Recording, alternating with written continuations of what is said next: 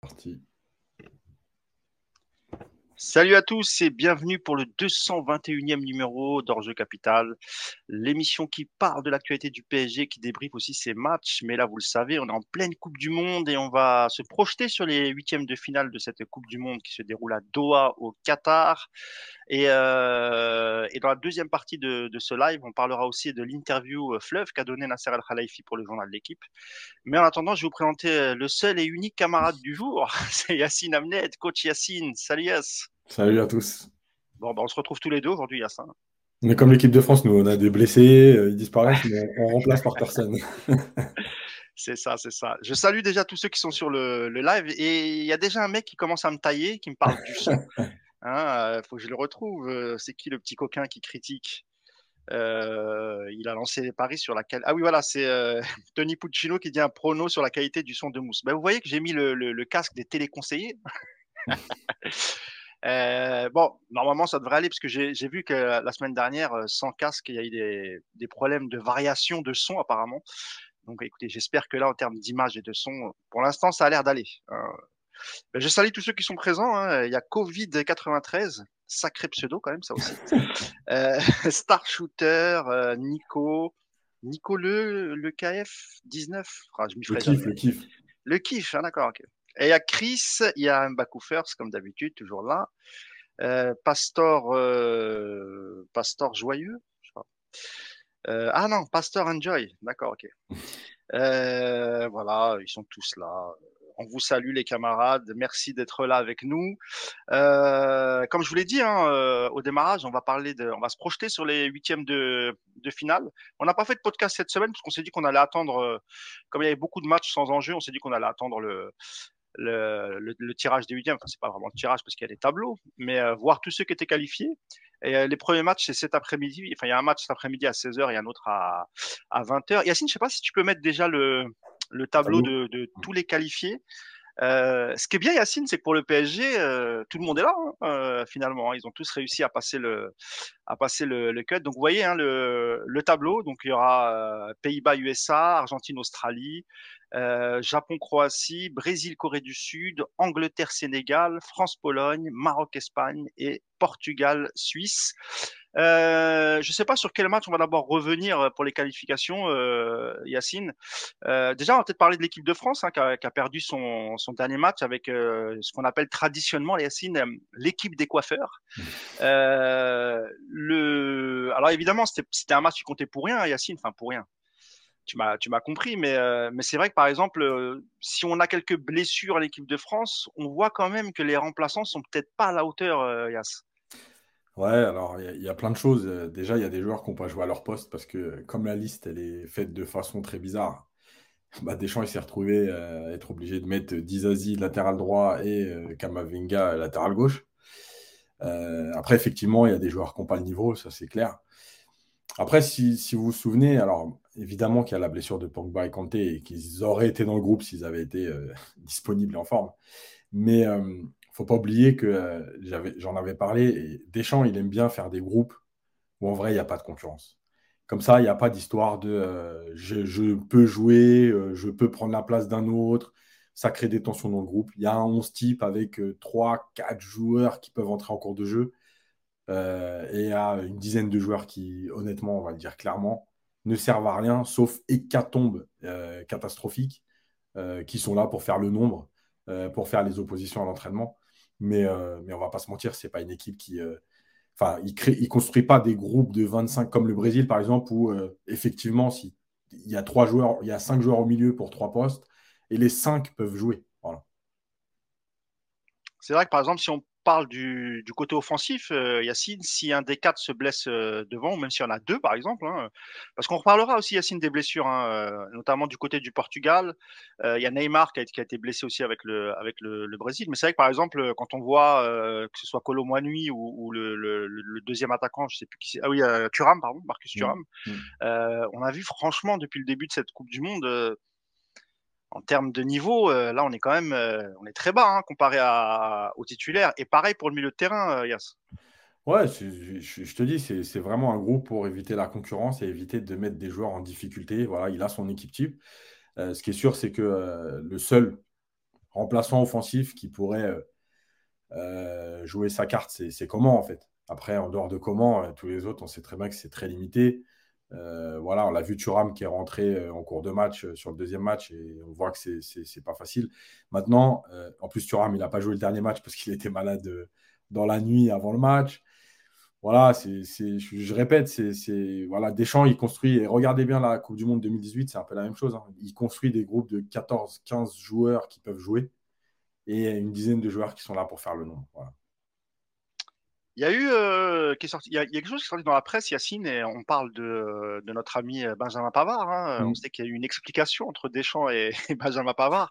Deschamps qu'il a rapidement sorti du, du 11. Hein. Bon, finalement, tu avais raison, on a été critiqué, mais bon, finalement, on a vu le match de Pavard et on a vu ce que ça, ce que ça a donné. Euh, y a, là aussi, Deschamps, il a fait quand même une, une, grosse erreur. Euh, parce que, par exemple, il, il avait appelé euh, Jonathan Klaus, je crois, pendant des matchs euh, amicaux. Euh, il, a, il a décidé de ne pas le rappeler là. Euh, pareil pour euh, Ferland Mendy ou Lucas Digne côté gauche, parce que là, je crois que c'était Kamavinga hein, qu'il avait essayé ouais, ouais, à, ouais, à, gauche. Euh, mais là aussi, c'est pas des joueurs qui auraient posé problème, ça, Yacine, euh, parce que tu parlais tout à l'heure du, du, du, fait d'avoir un groupe avec des joueurs qui font pas trop de bruit, mais bah, des joueurs comme Lucas Digne, euh, Ferland Mendy euh, ou encore Jonathan Klaus, je pense déjà qu'ils auraient été très contents d'être juste dans le groupe.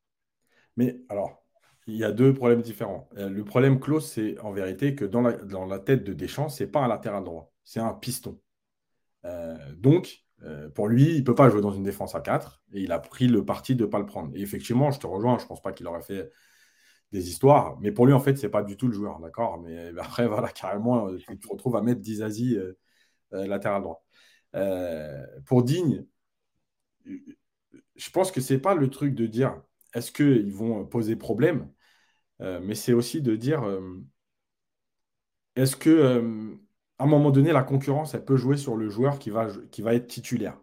Euh, de se dire, par exemple, il y a Digne derrière toi, bah, tu sais que tu ne peux pas te rater parce euh, parce, parce qu'il peut prendre ta place. Et je pense vraiment que Deschamps, euh, dans ces compétitions-là, 7 matchs, parce que ce n'est pas énorme, 7 matchs, et ça va très vite, euh, je pense qu'il est vraiment parti dans l'idée de dire, voilà, je ne veux pas, je veux un remplaçant en cas de problème, mais dans son esprit, il n'y a pas de problème, et je ne veux pas un joueur où qui mettent la pression sur le titulaire en disant bah, si je me rate, il y a quand même un joueur de mon niveau. Euh, voilà, on peut parler de Ferland Mendy aussi. Euh, enfin, je veux dire, il y a ouais, joueurs qui auraient pu être. Parce qu'en plus, Ferland Mendy, il peut jouer des deux côtés. Voilà. Il prend le parti de dire j'ai un 11, 2, 3, 4 joueurs capables de remplacer un, un, un blessé, un suspendu, etc. Mais pas plus. Ouais, très bien. Euh, le match face à la Pologne, euh, Yacine, toi qui as regardé tous les matchs, donc tu as aussi vu la, la, la, Pologne. Sur la confrontation pour, pour la Pologne, euh, qu'est-ce que tu penses? La France est évidemment largement euh, favori, hein, mais on a vu qu'il y a eu quand même quelques surprises lors de cette Coupe du Monde. Normalement, il ne devrait pas y avoir trop de, trop de problèmes avec l'équipe type, Yacine.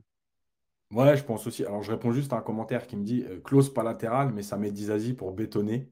C'est lunaire. Ouais. Ah oui, malheureusement, c'est.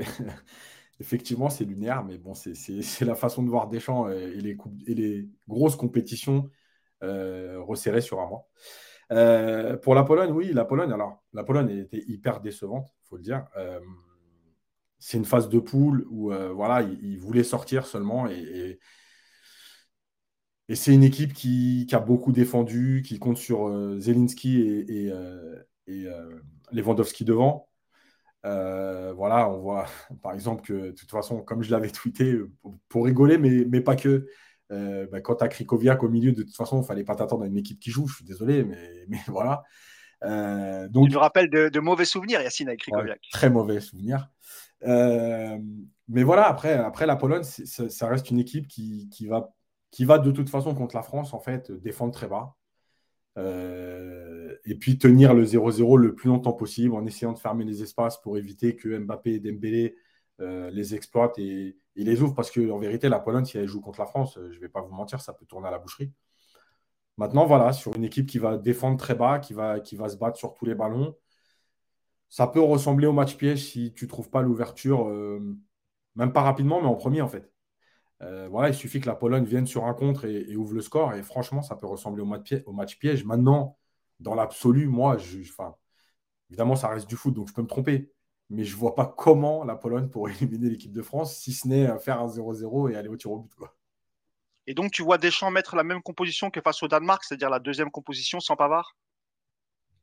Ouais, je pense que, je pense que oui. Je pense qu'aujourd'hui, Koundé, euh, déjà, il a fait un meilleur match que Pavard. Alors, il n'a pas été exceptionnel, mais il a fait un meilleur match que Pavard. Euh, je pense que euh, ce qui est sorti dans les, dans les médias, quand on connaît un peu comment est protégé Pavard par rapport à son but contre l'Argentine, par rapport au fait qu'il joue au Bayern, par rapport à plein de choses, si c'est sorti dans les médias, c'est que vraiment, il s'est passé quelque chose. Et que, voilà, après, faut pas oublier non plus que Pavard a déclaré lui-même il y a quelques semaines qu'il euh, avait vécu un an et demi compliqué, qu'il avait été en dépression. Euh, voilà, donc un peu tout ça euh, enchaîné. Voilà, Deschamps aime aussi Koundé parce que parce que c'est à la base un défenseur central que tu veux mettre latéral. Aujourd'hui, je ne vois pas comment Pavard pourrait être titulaire contre la Pologne. Et, en, et concernant, concernant l'attaque, parce que toi, tu vois plutôt une équipe polonaise bien regroupée qui va jouer, qui va jouer très très bas euh, du coup, pour Mbappé, pour Dembélé, ça risque d'être peut-être un peu compliqué, même voire pour, euh, pour Giroud aussi. Hein. Ouais, après, je pense que de toute façon, vu que la Pologne ne va pas, va, pas, va pas jouer, va pas sortir, euh, tu vois, à partir des huitièmes, moi, j'avais un doute sur le fait que Deschamps reconduise une attaque à 4 comme ça et ne renforce pas son milieu. Je pense qu'en fait, il aurait joué un autre adversaire. Peut-être qu'on aurait pu retrouver un attaquant en moins, peut-être peut Dembélé. Euh, et rajouter Fofana au milieu, même si Fofana n'a pas, montré pas montré de garantie sur le match contre la Tunisie. Euh, mais euh, par rapport au fait que la Pologne va bétonner et va pas jouer, je pense que Deschamps repartira avec ses quatre attaquants sur ce match-là. parce que pour faire sauter un verrou comme ça, je pense que le, joueur aujourd'hui, en dehors d'Mbappé, bien sûr, le joueur qui peut faire sauter une équipe comme ça par ses dribbles, etc., c'est Dembélé. Donc là, tu ne vas pas pouvoir te priver euh, euh, de Dembélé sur un match où, tu vas avoir un bloc très compact, très bas, et où c'est pas c'est le dribble à un moment donné qui, peut faire sauter un système. Mais si, si par exemple les offensifs de l'équipe de France se cassent un peu les dents sur la, sur la, sur la défense polonaise, euh, tu penses que rapidement le, coach peut changer? Par exemple, tu parlais de Dembélé, mais pourquoi pas sortir aussi sortir Giroud? Ouais, après, le problème, c'est que finalement, tu n'as personne pour remplacer Giroud. Alors, il faudrait jouer dans un autre système. Il faudrait peut-être mettre Mbappé dans l'axe et, euh, tu peux mettre après bah, comment. à ça, en fait. Voilà. Euh, comment et Dembélé sur les côtés. Euh, rapidement, je ne suis pas sûr. franchement, je ne vois pas, je vois pas Deschamps faire, faire, quelque chose, à moins d'une catastrophe, évidemment. Hein, mais je ne vois pas Deschamps changer, on va dire, quel que soit le résultat, sauf si tu es mené, évidemment. Euh, je ne vois pas, je vois Deschamps euh, prendre le risque de sortir Giroud, par exemple, avant la 70e, même si, même tu as du mal à, contourner ce bloc, parce que, parce que Giroud, il va te permettre aussi de fixer euh, à l'intérieur du jeu, de pouvoir mettre des centres. donc, parce qu'en dehors de Giroud, de toute façon, tu ne vas pas mettre Thuram. Et, le problème, c'est que si tu mets Mbappé, tu sais très bien que ce n'est plus une question de centre, ça va être une question de, de, de vitesse d'exécution, de, puissance, mais plus plus une histoire de, centre parce que parce qu'en plus, euh, tu vois, le but par exemple que met euh, Mbappé sur le centre de Griezmann contre le Danemark, bon, la défense polonaise, je vais pas mentir, elle va pas, enfin, elle, fera, elle se retrouvera jamais en infériorité ou juste en 1 contre 1 dans cette zone-là. Donc Giroud va être important aussi pour, euh, pour être là à la réception des centres. Voilà, après, je pense qu'il peut y avoir du. Après, c'est le scénario du match qui fera qu'il y aura des changements, mais, mais franchement, si ça reste à peu près comme ça, 0-0, 1-0, je pense qu'il n'y aura, pas, il y aura pas de changement trop, trop tôt dans le match. Je parlais de Giroud parce qu'on a vu contre le Danemark, Yacine, qu'il a eu euh, beaucoup plus de difficultés mm. que, face mm. à l'Australie. Hein. C'est pour ça que, je parlais de Giroud. Pardon. Je vais lire quelques, quelques commentaires hein, sur, le, sur le live. Il y a Greg qui nous dit euh, de, de toute façon, Dédé n'a pas le choix pour le 11, à part comment, il n'y a rien sur le banc. C'est à peu près ce que tu disais, euh. Yass, parce que c'est vrai que ce soit Marcus Thuram ou Colomwani, c'est un, peu, un peu compliqué. Euh, avec ce qu'on a comme joueur, finir par bricoler sur des, euh, des postes, c'est juste lunaire. Voilà, ça c'est en rapport aussi à, au nombre, à, la sélection de, de Deschamps. Hein. Euh, Qu'est-ce qu'on a d'autre? Il y a Nélimen, si je lis bien, je vois j'ai une très mauvaise vue. la Pologne joue comme la plupart des équipes de Ligue 1 face au PSG, donc Mbappé est habitué. Bon, il a pas tort, il a pas tort. Euh, Reddy Sauvage qui nous dit je sais même pas comment la Pologne va se, va se démerder Mbappé avec Mbappé et Dembélé euh, vont les rendre dingues.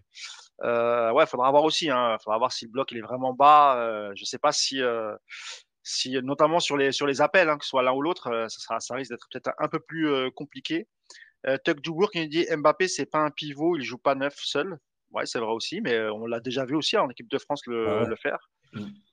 Euh, le retour de Benzema en quart est vraiment possible. Non, euh, Deschamps l'a dit, il ne reviendra pas. Et, euh, et, je pense même que dans l'esprit de, de, de, Benzema, euh, je pense que c'est, euh, je pense que c'est réglé. Bah, de toute façon, il est en vacances, donc ça m'étonnerait que dans sa tête, il pense ouais. qu'il va Et puis il est à la Réunion, hein, donc ça fait un peu loin.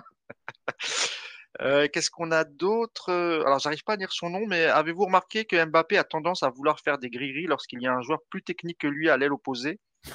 Euh, Ney et, Dembouz en équipe de France? Moi, je suis pas sûr. Je sais pas ce que tu en penses, Yas. Je ne crois pas que ce soit le joueur qui est à l'opposé. Je pense que c'est euh, lui dans des matchs qui euh, semblent plus faciles, euh, bah, qui a toujours un peu ce côté. Euh, euh, J'abuse un peu, mais, mais après, sur, le, sur les débuts de, de, compétition, en termes de, de, de, chiffres, en tout cas, il est, il est dans, les, dans ces chiffres. Donc, il faudra voir maintenant. On, là, c'est quand même une autre compétition qui démarre aussi. La phase ouais. de groupe, c'est une chose. La les éliminations directes, euh, on verra comment lui va se comporter et confirmer ou pas ce que dit. Ce que dit. Euh, J'ai plus. C'est qui qui a dit ça? Je n'arrive pas à lire ah, Clef, euh, Clefcy. Voilà, je vais te laisser lire les commentaires, je crois que c'est ouais. mieux parce que je n'arrive pas à les citer, les pauvres, c'est une, une, catastrophe. Euh, en tout cas, Mbappé, Yacine, on est, on, on est d'accord, hein, il est quand même parti pour, euh, si ça se déroule bien, parce que là, il y a peut-être peut un beau déroulé jusqu'au minimum demi-finale euh, pour Mbappé. Euh, il y a moyen qu'il marque l'histoire de, de, la Coupe du Monde, il a 23 ans, il est déjà à 3 buts. Euh, c'est vraiment l'élément phare de, de cette équipe de France, je dirais peut-être avec Griezmann derrière qui, qui fait une, un bon début de, de Coupe du Monde, Yacine. Ouais, mais après, je pense même au-delà de Griezmann, c'est euh, en fait l'équipe elle est construite pour lui. Euh, parce que euh, Deschamps lui permet de ne pas défendre. Euh, parce que euh, il joue sur le côté qu'il préfère. Parce qu'il est libre. Parce que aussi alors ça c'est pas Deschamps malheureusement enfin malheureusement. C'est pas Deschamps mais c'est les circonstances qui font aussi que il a Théo Hernandez derrière lui et, que c'est un joueur qui aime bien venir très haut donc dédoubler, donc lui permettre aussi de créer des espaces pour lui. Voilà, C'était un peu la même complicité qu'il qu avait un, un, moment avec Bernat. Hein. Tu sais, quand Bernat était ouais. en forme au, au PSG, ça, on, on, peut recréer ça en équipe de France avec Théo Hernandez, Yas. Oui, exactement. Et, et c'est ce qui lui permet aussi de justement de, de, se retrouver à un contre deux ou un contre trois. Bah, les appels que faisait Bernat et que fait euh, Théo Hernandez, euh, ça lui permet justement de se retrouver euh, dans des situations de 1 contre 1, 1 contre 2 maximum. Et du coup, euh, du coup voilà, mais l'équipe, elle est construite pour lui et autour de lui, de toute façon. Il y a une petite polémique avant qu'on passe aux autres équipes. Yacine, je ne sais pas si tu l'as vu, hein, la fameuse photo de l'équipe de France avec les maillots des clubs formateurs, parce que je, vois que ça en a parlé. et Gendouzi qui ne figure pas sur la, sur la photo. Alors, il, aurait pu aussi choisir Gendouzi parce que je sais pas à quel âge, à quel âge il arrive au PSG, mais il a, il a peut-être aussi un, un, un, autre club formateur, un, un club amateur. Je ne je, je, sais pas s'il est arrivé très très tôt au PSG. En fait, quoi qu'il en soit, il a refusé de. Il commence le foot au PSG. Ah oui, d'accord. Donc euh, ceci explique cela. Ouais. Alors, évidemment, on l'a taillé, etc. C'est de, c'est de bonne guerre. Mais euh, imaginez un Parisien euh, pareil. Je pense que voilà, je, je pense que c'est normal en fait qu'il l'ait fait. Non, Yas? Ouais, enfin, l'explication. Ah, c'est difficile est... pour lui, il faut dire la vérité. Non, mais bien sûr, bien sûr. L'explication, elle est, elle, est, elle est, déjà les bidons de, de, la fédération qui dit euh, que euh, s'il a, il y est pas, c'est que le PSG est un club professionnel et, et donc euh, pas amateur. C'est pour ça. Les, les autres ont des, des, des, maillots de club amateur. Sauf Alors, que, les, les, sauf que les, les, équipes de jeunes au PSG, on peut considérer ça comme des clubs amateurs. Quand tu as, déjà, quand as 8, U9, U10, c'est pas les clubs pro. Quoi. Déjà, un peu ridicule, la, déjà, ça fait partie de la section amateur du PSG. Euh, mais surtout, euh, je ne savais pas moi que le Paris FC, par exemple, euh, était un club amateur. Donc, sur, je veux bien qu'on se moque de nous, mais quand même, à un moment donné, regardez juste les photos. Dites-vous, est-ce qu'il y a un autre club professionnel dans les maillots qu'on ne soit pas ridicule? Ben, Évidemment, comme d'habitude, la Fédé est ridicule. Euh, et ça veut dire aussi que malgré tout, euh, encore une fois, en équipe de France, quand tu veux faire euh, de la com, et un, je trouve, moi, je trouve ça plutôt amusant hein, de mettre ton maillot de, de l'équipe avec laquelle. Voilà, c'était pas mal, c'était une bonne idée. Hein. Voilà. Bah, malheureusement, pour éviter des polémiques, bah, il y a un joueur qui ne peut pas mettre le maillot du PSG. Donc c'est voilà, parce qu'il joue à l'OM, parce que voilà. Je trouve ça ridicule, mais, mais voilà, c'est comme ça. Après, de toute façon, il aurait pu, comme tu dis, parce que je crois qu'il a joué à la CBB aussi. Mais c'est pour ça que je te pose la question, parce qu'il me semble, moi qui suis de Boulogne-Billancourt à la base, euh, oui, il me semble qu'il a joué, c'est possible qu'il ait joué à, la CBB. Euh, après, ce qui, est, enfin, ce qui est encore plus ridicule, c'est Gendouzi en fait. Bah oui. Euh, moi, je, je, supporte pas ce mec parce que c'est pas un mec qui assume. Bah, c'est-à-dire que quand il était au PSG, on a retrouvé des tweets où il avait 16 ans, où vraiment il taillait l'OM, mm. il mettait le PSG en avant, etc., etc. Et aujourd'hui, il fait le mec qui est né dans les quartiers nord. Donc en fait, euh, voilà. Et, en plus, je te le dis honnêtement, Yacine, le choix de Marseille, c'est un choix par dépit. C'est-à-dire qu'il était, il était en mauvaise posture à Arsenal. Faut dire ce qui est. Et, le club qui a misé sur lui. en, euh, Allemagne, en Allemagne, parce qu'il était à Berlin après, après Arsenal. Donc c'était un prêt. Ouais, donc il, fait, il est à Arsenal, il va à Berlin, et de Berlin, il vient à, voilà, c'est ça. Parce que pourquoi? Parce que je pense que, alors je ne sais pas si Berlin était vraiment intéressé pour le garder, mais je ne pense pas. Et, après, le seul club qui pouvait lui offrir du temps de jeu, c'était Marseille, tout simplement. Il, ça aurait été un autre club. Euh, il, aurait signé après Berlin dans, un autre club, que ce soit en Europe ou en France. Crois-moi que là, sur le banc, il aurait mis son maillot du PSG, il aurait été fier. Non, mais bien sûr. Voilà, c'est un peu, c'est un peu. Un petit commentaire. Moi, jamais aimé le joueur de toute façon. Il y a un petit commentaire qui était drôle de, euh, vite, il faut que je le retrouve. Euh, Juan Bernardo 17 qui nous dit Mais Ben Gendouzi, c'est pas un joueur amateur. Ouais, ouais, aussi. bah, je crois qu'il a eu euh, une des pires notes dans l'équipe hein, lors du troisième match. Il a eu un 2. Euh, donc voilà. Mais tu sais, c'est normal en même temps. L'équipe de France joue avec Verretou et Gendouzi. Comme par hasard, deux Marseillais, l'équipe perd. Euh, pour moi, c'est logique. Hein, c'est tout à fait logique. Est-ce qu'on parlerait pas un peu du Maroc, Yacine? Le Maroc hein, qui, qui, a fini premier de son groupe. Mm. Comme, en, comme, en, 86 pour les plus anciens, euh, il me semble qu'ils avaient fini euh, premier de leur groupe avant de tomber contre l'Allemagne en huitième de, de, finale. Alors c'est l'équipe de Bouderbala, euh, mm. Zaki pour les plus anciens, ceux de notre génération, ils s'en rappelleront. C'était d'abord ils avaient fait une phase de poule extraordinaire. Et puis même contre l'Allemagne, ils avaient vraiment reçu, ils avaient vraiment tenu jusqu'à la 87e et le fameux coup franc de Lothar Matthaus mm. avec un grand grand Zaki. Euh, donc là, ce ne sera pas l'Allemagne, ce sera, ça sera l'Espagne. Mais juste un mot pour revenir sur le, sur le dernier match de, qualification.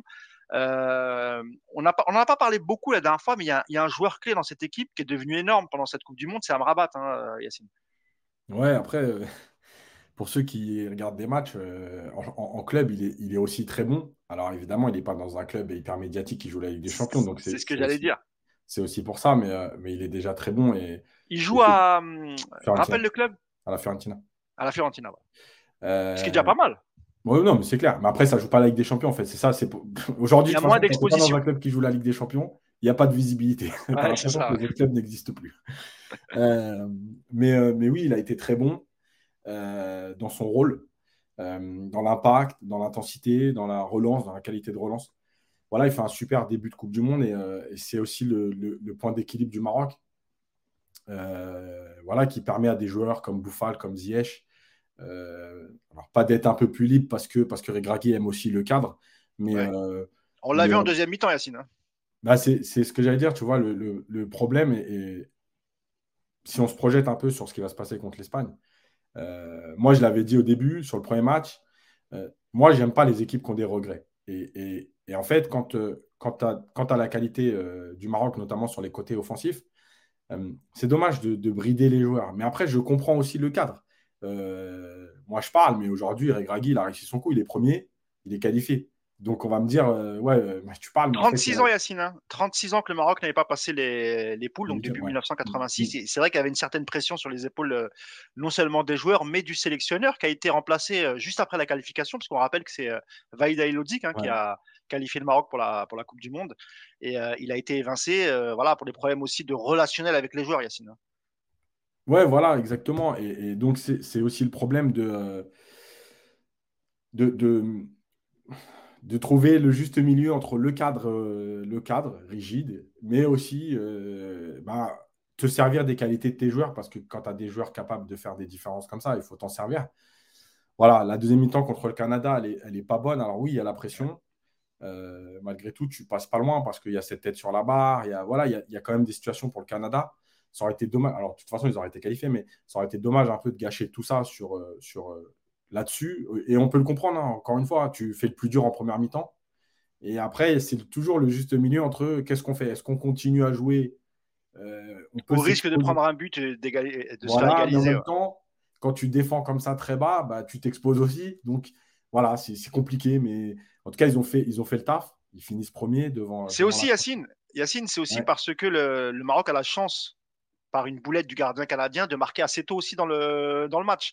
C'est-à-dire qu'il mène au bout de six minutes, je crois. Et, c'est vrai que c'est peut-être ça aussi qui a fait qu'en deuxième mi-temps, voilà, comme tu l'as dit, ils se sont dit on va pas prendre de risques. Alors que honnêtement, le Canada, c'est plutôt ouvert. Hein. Je pense que s'ils avaient continué à jouer, je suis pas sûr que le Canada, et je pense que le Maroc aurait pu en mettre un troisième.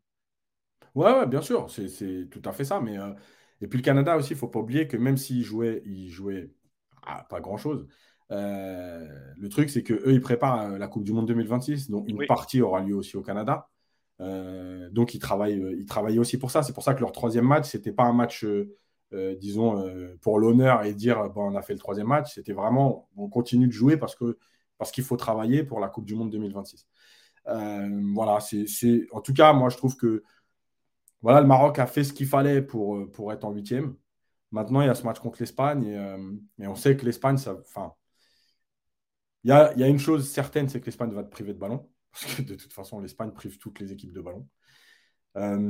voilà, après, il faudra là aussi trouver ce juste milieu entre euh, laisser manœuvrer l'Espagne sans se mettre en difficulté, euh, jouer les coups à fond pour poser des problèmes à l'Espagne qui malgré tout est plutôt bonne défensivement, mais il n'y a pas, pas, pas, a pas autant de certitude par exemple que dans le contrôle du match.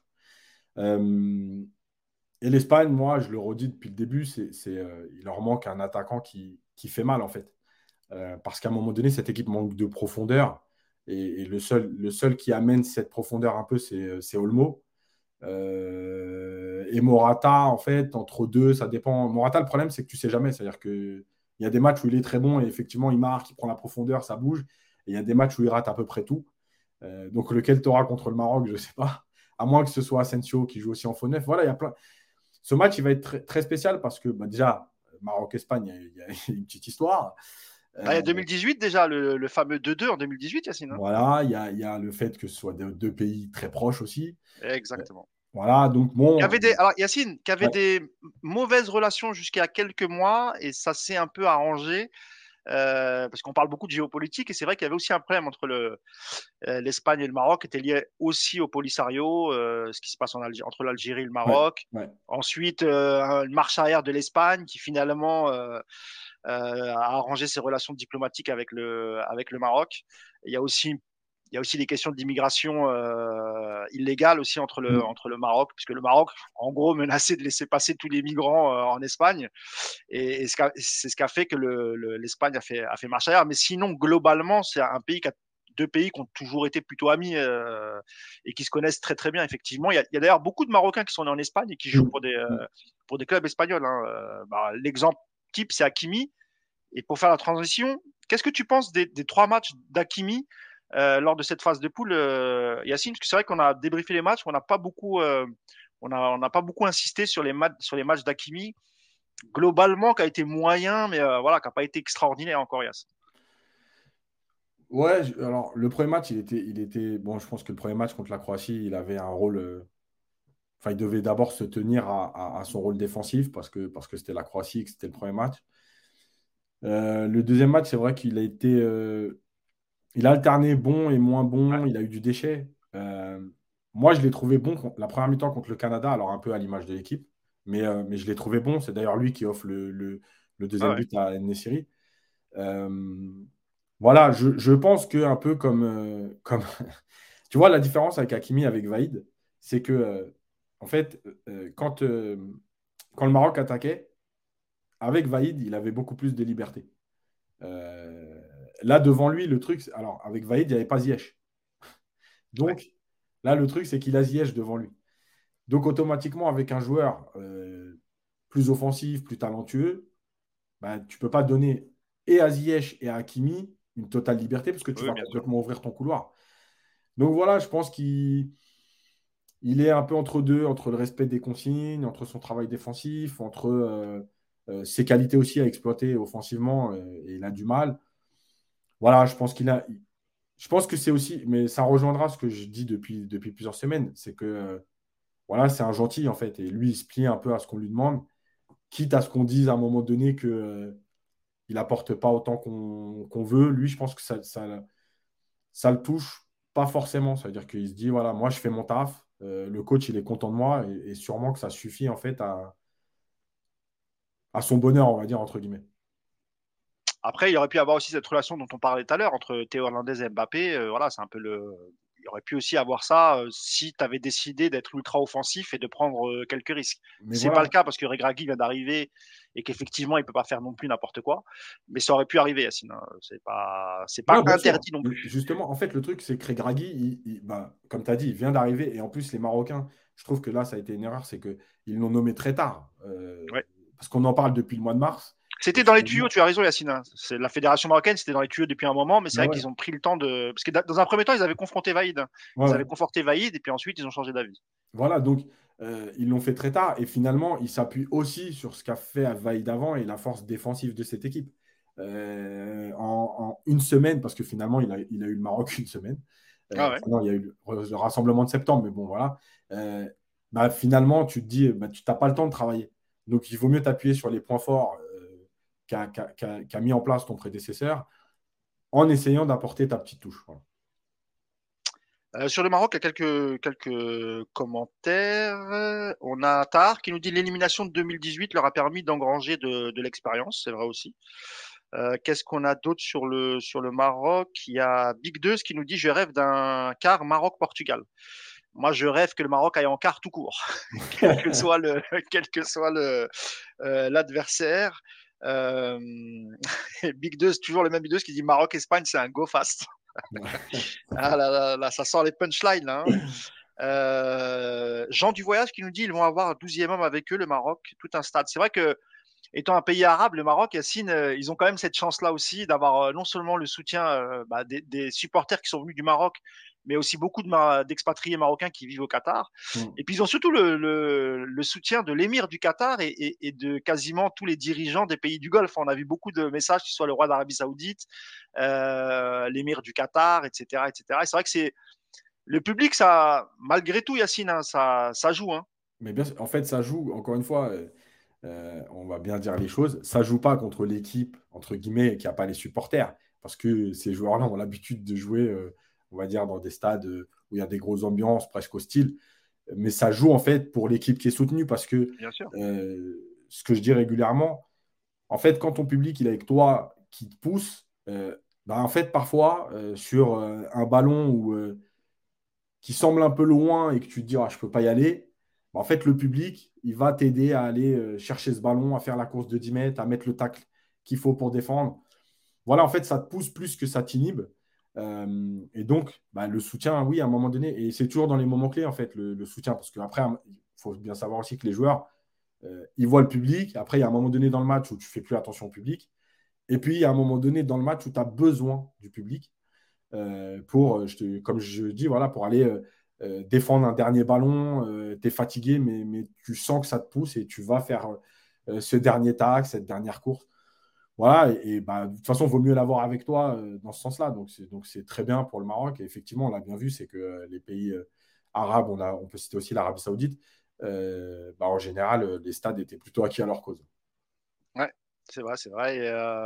D'ailleurs, pour revenir sur les incidents du premier match qui sont passés qui sont passés principalement en Belgique, hein, les mauvais incidents. Mmh. Il y en a eu un petit peu en France, mais très peu. Mmh. lors de la qualification, le dernier match, on a vu que sur les champs, ça s'est globalement bien passé. Hmm. Euh, et, moi, ce qui m'a fait plaisir, c'est surtout les images venant du Qatar et du Maroc, où on voit que les gens célèbrent en faisant la fête sans, sans autant casser, brûler. Donc, euh, c'est pour ça que ceux qui font ça vraiment donnent une sale image de leur pays d'origine, hein, que ce soit Algérie, Maroc ou tout autre pays. Euh, parce que même en Algérie, quand, quand l'Algérie s'est qualifiée pour la Coupe du Monde, la dernière Coupe du Monde, quand ils ont gagné la Cannes, il n'y a pas eu d'incident en Algérie. Il n'y a rien. Il n'y a, que dans nos pays à nous que ça arrive. Quoi. Donc, s'ils pensent euh, faire quelque chose de bien en faisant ça, mais ils se mettent le doigt dans l'œil jusqu'à mmh. l'omoplate. Mmh. C'est juste euh, impossible. Et, j'ai vu, moi, par exemple, il y a une vidéo qui a, tweeté qui a tourné sur Twitter en Belgique, un supporter marocain qui, qui, essayait de dire Mais arrêtez vos bêtises, quoi. c'est vous ne donnez pas du tout le bon exemple. Mais comme les mecs, c'est des animaux, des sauvages, des abrutis finis, ils l'ont même pas calculé, le pauvre, tu vois, ça continué à brûler, à casser. Euh, enfin, voilà. C'est vraiment une honte. Juste pour finir sur l'Espagne, le, sur mmh. Yacine, les joueurs du PSG, bon voilà, hein, ils sont pas. Sarabia qui était titulaire la, la, saison dernière quand il était encore au Sporting lors des, des sélections de, de l'Espagne jouait. là, on a vu que le, le, manque de temps de jeu lui a été fatal. Hein.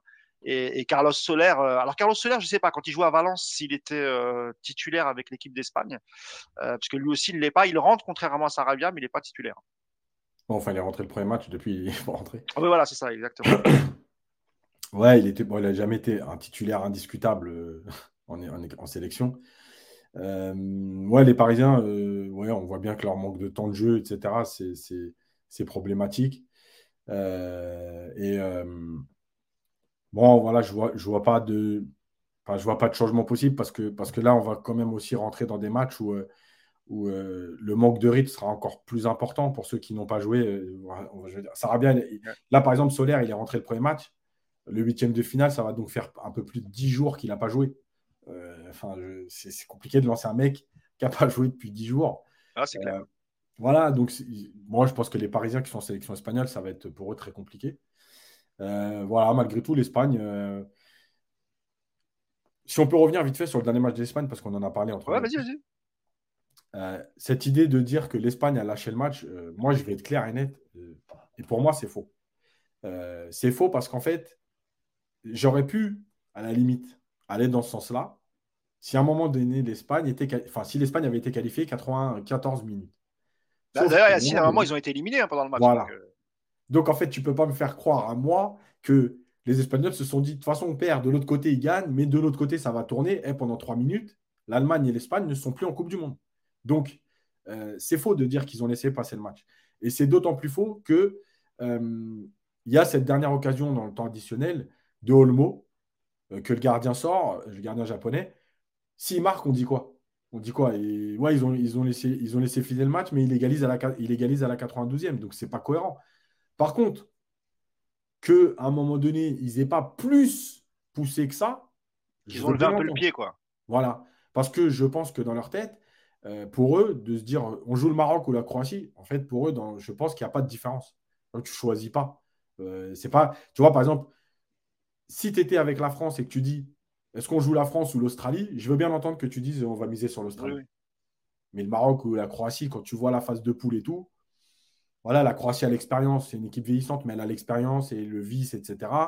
Le Maroc a montré une belle phase, une belle phase de poule. Bah, surtout que le Maroc a battu la Croatie et on a vu que la Croatie n'avait pas beaucoup de réactions euh, face au Maroc. Hein. donc effectivement, je pense que je suis d'accord avec toi, Yacine. Pour eux, la Croatie ou le Maroc, bah, c'est kiff kiff bourrico, comme on dit. Hein. Donc qu'ils n'aient pas tout fait pour aller chercher le match nul, pourquoi pas. Mais de dire qu'ils ont laissé couler pour jouer le Maroc, c'est faux. Encore une fois, justement parce qu'il y a cette dernière occasion dans le temps additionnel. Et si réellement ils ne veulent pas égaliser, pourquoi Olmo se retrouve dans la surface en duel avec le gardien ah, C'est juste stupide. Quoi. Ouais, non, non, c'est clair. Euh, bah, je pense qu'on a fait le tour hein, sur le Maroc et l'Espagne. Euh, concernant le PSG, il reste, il reste deux équipes, hein, l'Argentine et le, et le Portugal. Ouais, c'est ça. ça. Euh, on va commencer peut-être par, euh, par l'Argentine, euh, Yacine. bon, l'Argentine qui finit par se qualifier avec un, un début plutôt, plutôt chaotique. mais est-ce que tu crois, toi, à cette équipe globalement? Est-ce que tu penses que, bon, là, effectivement, ils ont la chance, ils tombent contre l'Australie. Logiquement, ça devrait quand même pouvoir le faire face à, face à l'Australie.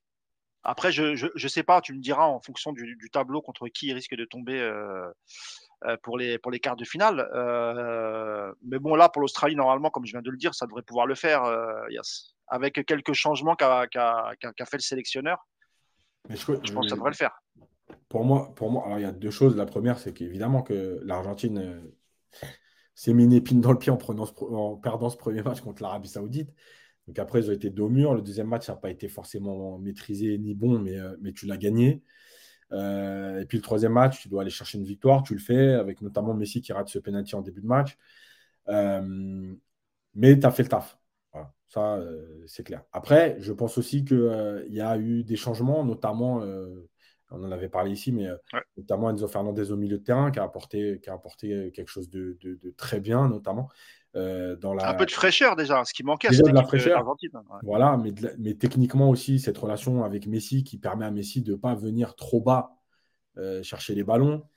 voilà, il y a eu des changements, Martinez, etc. Donc, voilà, est-ce que, est que l'Argentine est en train de prouver son équipe au cours de la compétition?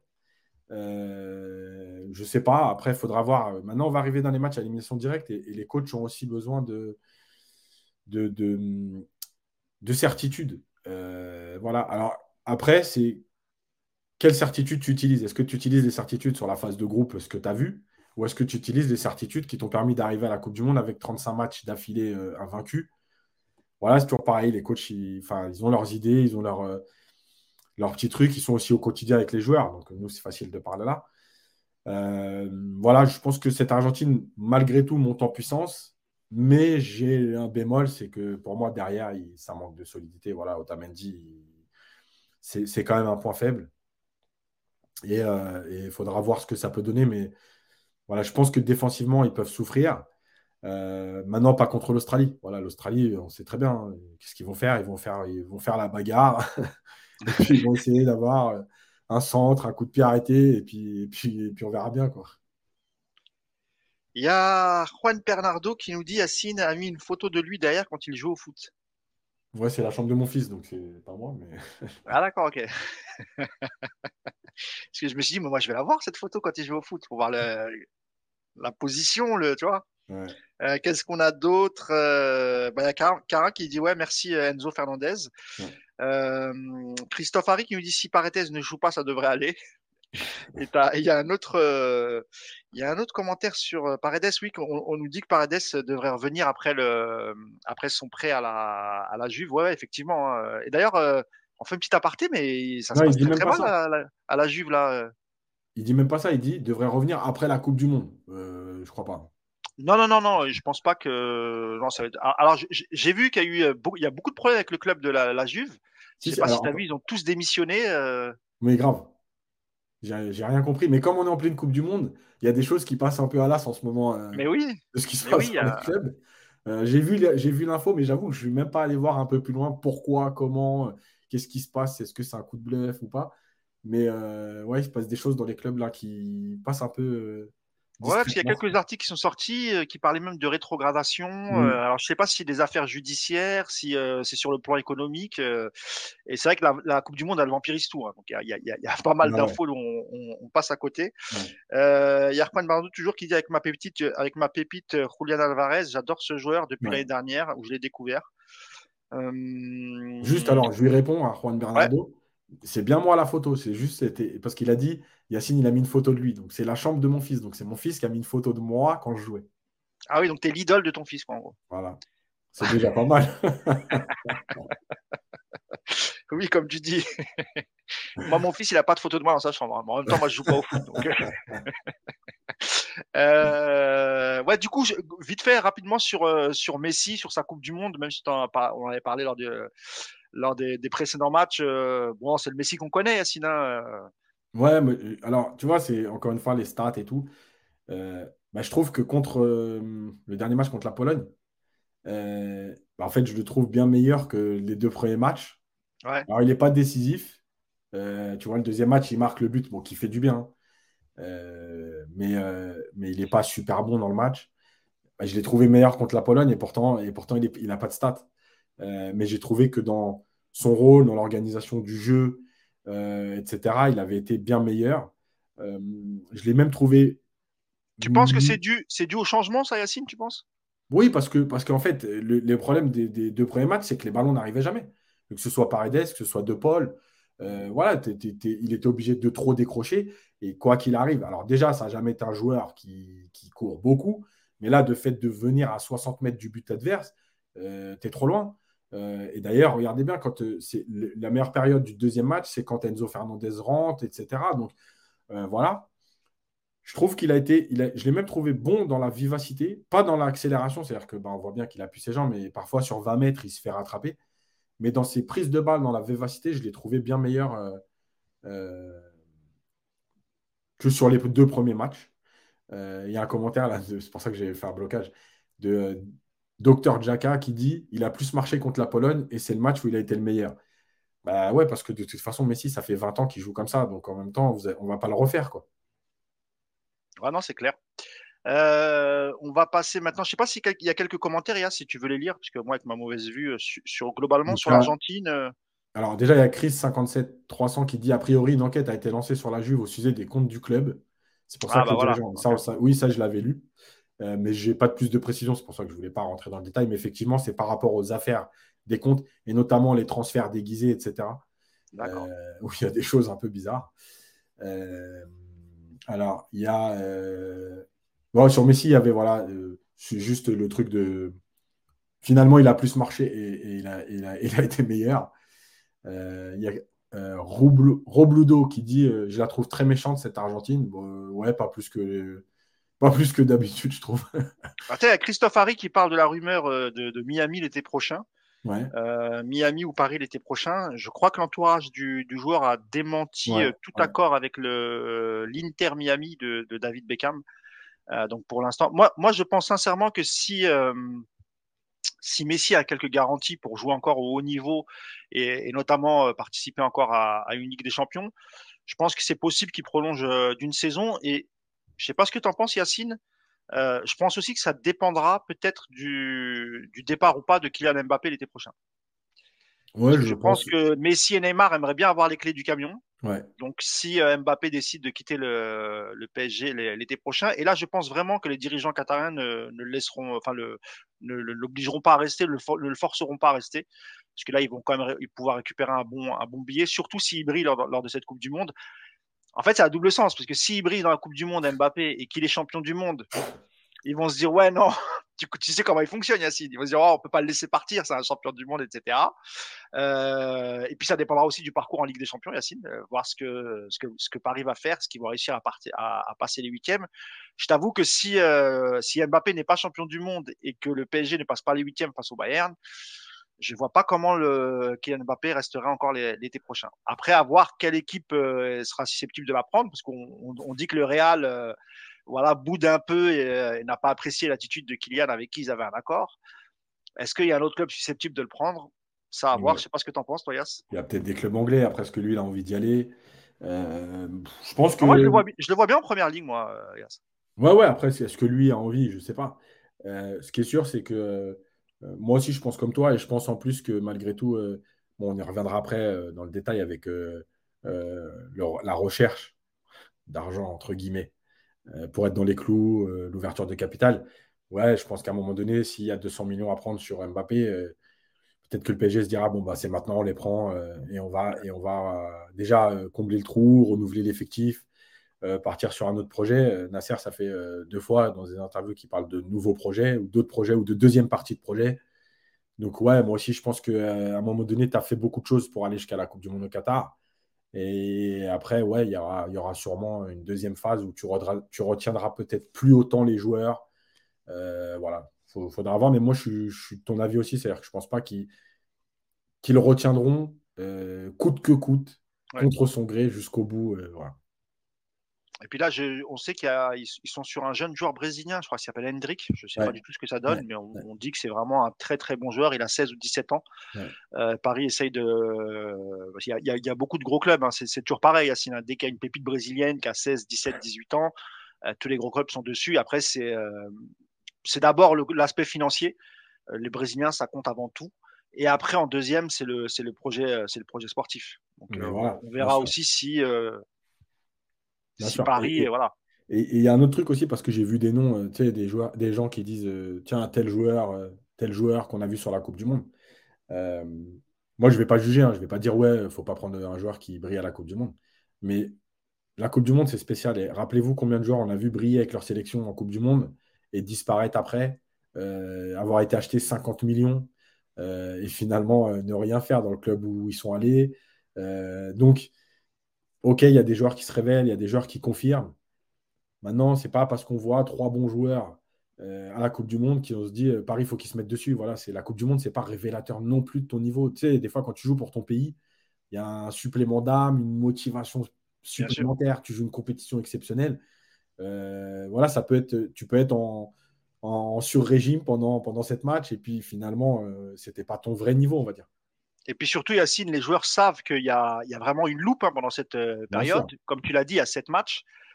évidemment que tu es surmotivé parce que parfois tu es dans un petit club et que tu as une exposition de dingue. Donc, et effectivement, tu peux attirer l'œil, tu peux attirer l'œil de, recruteurs, de gros clubs. Et puis après, une fois que tu as signé, bah, ça, ça redescend. Et puis tu te rends compte que finalement, le niveau en club, c'est pas comme lors d'une Coupe du Monde où c'est un tournoi fermé et qui est très court. C'est sur, c'est sur un mois.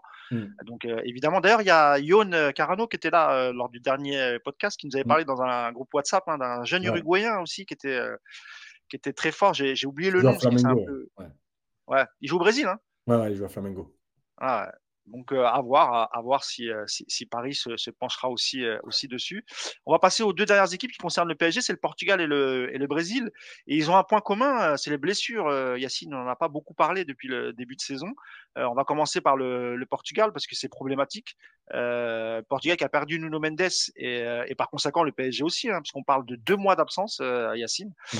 Donc peu de chance de le voir lors du huitième de finale de Ligue des Champions face au, face au Bayern. Je ne sais pas si ça sera juste ou pas, parce que j'ai, j'ai oublié les dates du huitième. a, c'est fin janvier, février 14 février. Voilà, donc ouais. pour, l'instant, pour l'instant, ce qui se dit, c'est que il, est pour l'instant plutôt disponible pour le, pour le huitième, puisqu'on est le 1er décembre et que, et que deux mois, ça fera le 1er février. Voilà, donc on verra bien comment ça évolue. Ce qui est sûr, c'est que euh, c'est triste parce qu'en plus, il avait raté le premier match. Euh, son début de deuxième match était très bon. Et puis, euh, et puis voilà, il se blesse encore une fois. il enchaîne quand même beaucoup les blessures, Nuno Mendes. Alors, pas deux mois comme là. au PSG, on l'a vu rater deux semaines, dix jours, voilà. Souvent musculaire. Voilà, il faudra voir aussi tout ça parce que, parce que s'il se blesse régulièrement, euh, on a vu Bernat, euh, encore une fois, moi j'adore Bernat. Hein. On a bien vu qui, qui lui aussi est fragile physiquement, Yacine. Voilà. Et en plus, c'est plus le Bernat d'il y a deux ans. Ah euh, donc voilà, il faudra voir. C'est vrai que c'est triste pour lui. D'ailleurs, quand il est sorti, on l'a vu en larmes, mais je pense qu'il avait compris tout de suite que, que, la Coupe du Monde était finie pour lui. voilà, et puis il y a, y a, Danilo qui a lui une blessure aux côtes. Alors pareil, qui ne jouera pas le huitième de finale. On verra s'il sera rétabli euh, euh, pour le quart. Euh, une blessure aux côtes, bon, ça dépend de, la fracture que c'est, mais pareil, ça, ça peut être une blessure qui dure jusqu'à 3 à 4 semaines. Donc, est-ce que sa Coupe du Monde est terminée? Je ne sais pas. Je ne pense pas, sinon il l'aurait renvoyé. Mais, mais voilà, c'est vrai que les, Portugais du PSG, c'est un peu les plus. Le Portugal et le Brésil d'ailleurs. c'est un peu les plus malchanceux. le point positif, c'est que Vitinha a enfin joué un match de Coupe du Monde. Euh, puisqu'il a joué le troisième match. Euh, voilà, alors dans une équipe du Portugal très remaniée, qui était sûre d'être première. Oui, qui a fait tourner un peu comme Deschamps. Hein. Voilà, comme le Brésil aussi.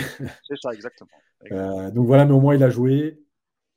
Voilà, donc il est déjà en jambes, il, est opérationnel tout à l'heure, Yacine, tu, parlais des joueurs qui ont brillé en Coupe du Monde et, qui ont disparu juste après. On a tous la même référence parce qu'on euh, en avait parlé, toi et moi, euh, par téléphone et, sur le groupe. C'est évidemment l'Italien Toto Schilacci lors de la Coupe du Monde 90, hein, euh, qui avait enchaîné les buts et qui avait tout de suite disparu après. Alors, moi, par contre, Yacine, je sais, toi qui as une très bonne mémoire, à l'époque, il jouait dans quel club Est-ce qu'il avait signé dans un gros club juste après? Il était à Jules. Allez, pendant la Coupe du Monde, il était à la Juve. Hein. Ouais, mais en fait, euh, en fait Toto Schilacci, c'est un peu la même chose que Paolo Rossi. Alors, Paolo Rossi était un très grand attaquant avant euh, la Coupe du Monde 82. Mais Paolo Rossi, euh, en fait, après la Coupe du Monde 82, c'est pareil, il, il, est à la Juve et, et, il brille plus autant. mais Toto Schilacci, c'est encore pire parce que lui, il disparaît vraiment. C'est-à-dire que je ne sais même pas s'il a marqué 10 buts sur le reste de, de sa carrière. Euh, voilà, c'était vraiment l'euphorie de la Coupe du Monde à domicile. Le mec, euh, il, pouvait frapper et, marquer de n'importe où. Enfin, c'était la folie, quoi. Il y a un gros flop comme ça, euh, mais ça ne concerne pas vraiment. Il n'a pas vraiment brillé. lors d'une Coupe du Monde. Enfin, tu me diras si c'est le cas. Moi, j'ai pas, j'ai pas ta mémoire, mais moi, je me rappelle du Brésilien Delinson aussi qui était, qui était parti à Séville, il me semble, hein, euh, gros espoir du football euh, brésilien, et qui arrive en Espagne avec un salaire démesuré, un transfert, je crois, à l'époque, qui était quand même euh, très, très haut. et qui a été un flop total. D'ailleurs, il n'avait pas été il pas fini à Bordeaux, Denson, ou en, club de Ligue 1, c'est ça Bien hein sûr, bien sûr. Et, le, le gars a eu un contrat de ouf pendant des années alors que c'était une pipe, quoi. Ouais, mais c'est ça. Enfin, c'était pas une pipe, mais Non, mais tu m'as compris. C'est-à-dire qu'il n'a jamais pesé, euh, même en termes de stats, Yacine, hein, tu me diras. Lui, ce qu'on retient de lui, c'est ses passements de jambes. Euh. en fait, c'est ça. C'est en fait le joueur qui a, marqué les esprits sur 2-3 matchs. alors, il avait une vivacité et, une qualité de dribble, il hein, faut le dire, mais, mais ça fait partie de tous ces joueurs brésiliens qui, à l'époque, en tout cas, avaient un niveau technique exceptionnel, mais qui n'étaient pas du tout des joueurs de très haut niveau mentalement, je parle. Ouais, c'est comme Vampeta. je crois que c'est pire là. Parce qu'il n'y avait même pas le niveau technique. je ne sais pas qui était le pire entre, euh, même s'ils n'ont pas joué à l'époque, mais euh, Vampeta et Reynaldo au PSG. Ah non, je crois que vraiment, non, mais je crois que vraiment Vampeta, on a touché le summum du n'importe quoi. Ouais, c'est clair. J'ai vu euh, sur Twitter, il y avait un son, enfin quelqu'un, je ne sais plus quel compte parisien, qui demandait quel était le meilleur, euh, meilleur Brésilien euh, de l'histoire du, du, PSG. C'est pareil, hein, c'est assez savoureux les réponses. Hein. Les mecs, ils n'ont pas beaucoup de, ils ont pas beaucoup de, de culture. Euh, ouais, non, c'est assez affligeant. Et d'ailleurs, Néné était cité, personne le cite. Mais moi, je trouve que Néné, son passage au PSG, il est, il est, il est très très fort. Moi, j'ai toujours dit que Néné, franchement, au PSG, parce que quand on parle des Brésiliens, on parle souvent de Ronaldinho, Rai, Neymar, évidemment.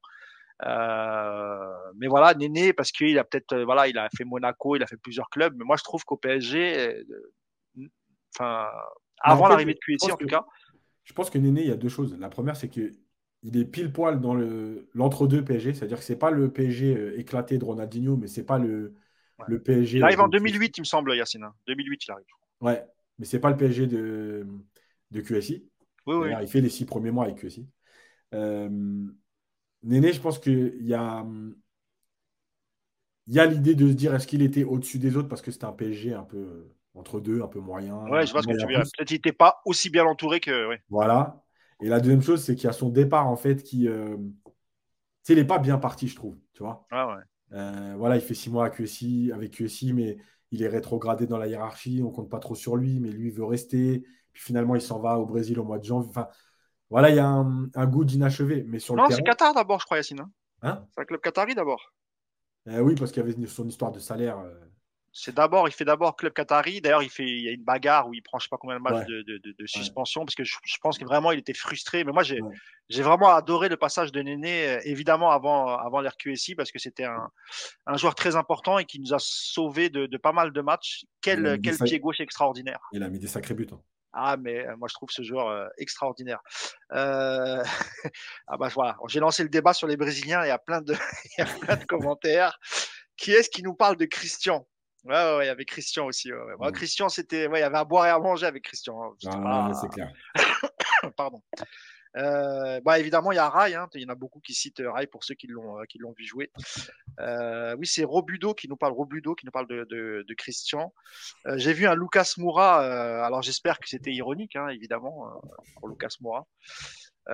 Qu'est-ce qu'on a d'autre? Ronaldinho, Ronaldinho avait une. C'est Reddy Sauvage hein, qui nous dit Ronaldinho avait une capacité à faire la la bringue et taper des matchs légendaires. pas beaucoup non plus, il hein, faut pas non plus exagérer. Hein. Les matchs légendaires de, de, Ronaldinho, il y a évidemment ceux de Marseille. Euh, il y a le but fantastique qu'il met euh, contre Guingamp, mais je crois qu'on perd le match. Euh, ça, hein. match nul peut-être? Je sais plus. je, crois que c'est un partout, mais. Euh. Mais euh, ouais, c'est surtout la relation entre Fernandez et Ronaldinho qui a fait que, surtout lors, lors de sa, lors du, du, retour en Coupe du Monde de 2002, euh, c'est pas une saison qui se passe bien entre l'entraîneur et le, et le, et le jeune brésilien. Ouais, ouais. Euh, et ce qui fait que ça a gâché un peu le, son, son, son, son parcours au PSG. Mais, euh, mais sinon, évidemment, Ronaldinho, de toute façon, ne, serait-ce que ce qu'il a fait contre Marseille, je pense qu'il est rentré dans le cœur des Parisiens. Euh, voilà, que ce soit à l'aller ou le retour. Euh, je pense que Ronaldinho, évidemment que tout le monde, tout le monde l'apprécie. Euh, donc on a parlé du, du Portugal. Ah, bah maintenant le. C'était une, défaite, c'était une défaite à Guingamp. On menait 2-0 et on perd 3. Mais oui, c'est ça.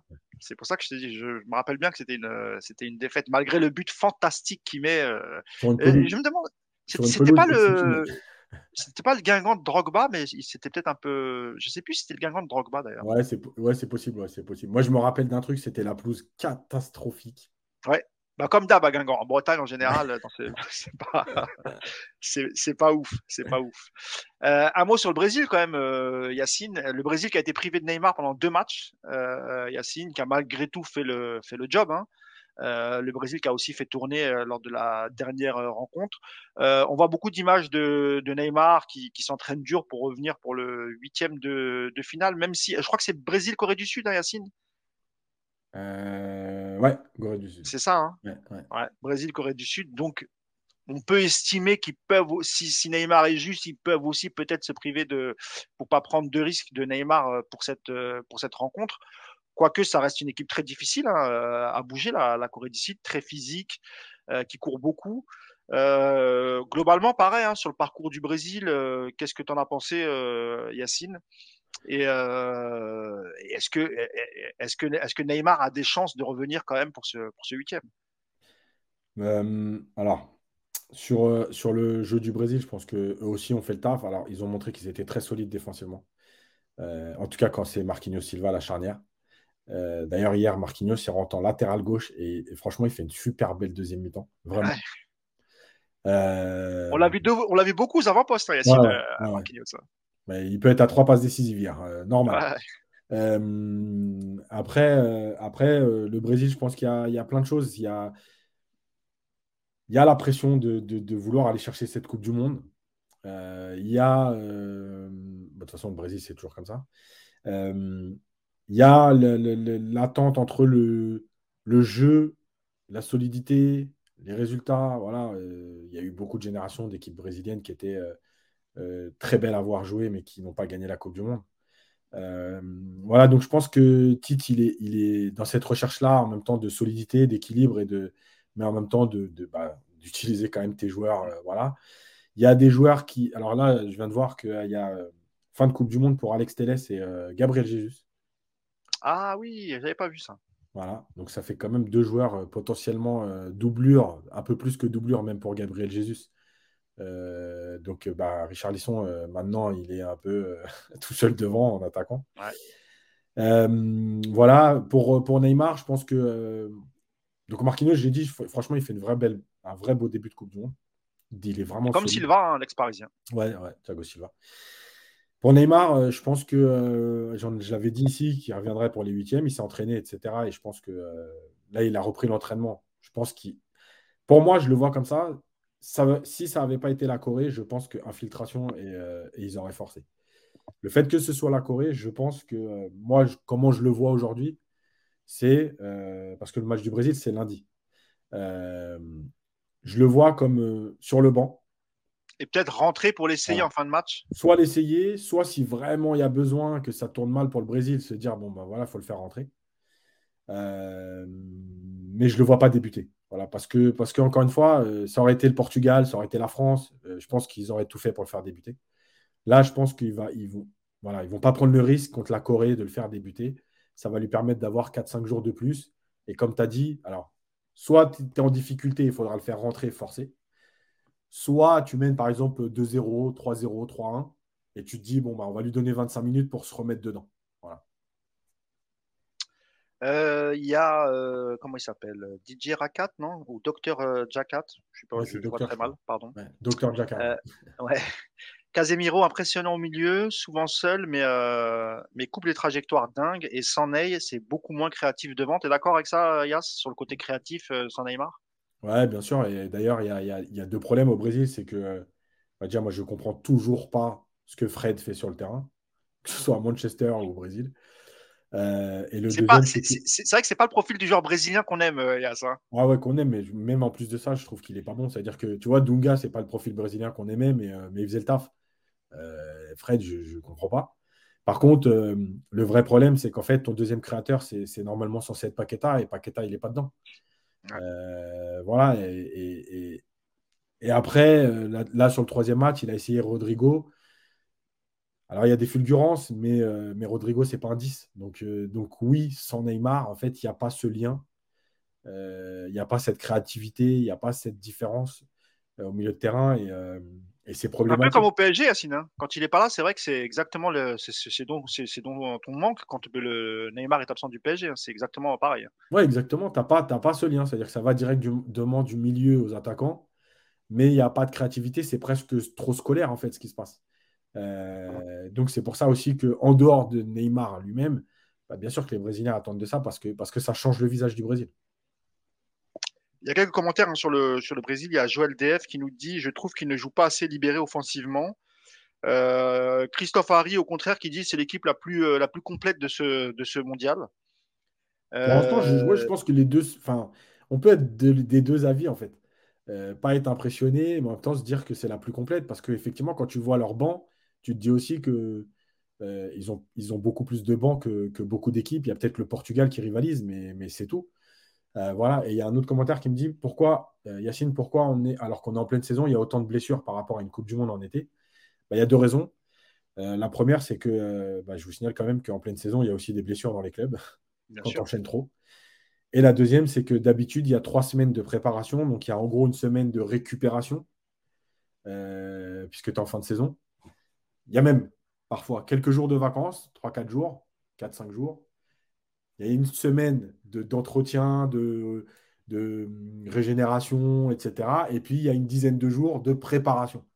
Alors, en fait, tu ne les as pas. Tu es arrivé depuis le dernier match.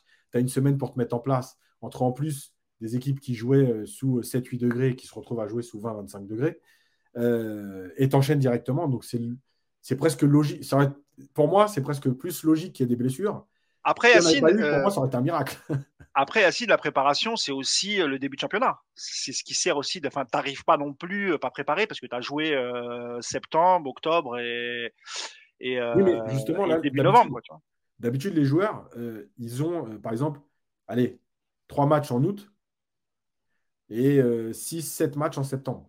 Là, entre la mi-août et le 14 novembre, donc deux mois et demi, tu as eu 23 à 25 matchs pour certaines équipes.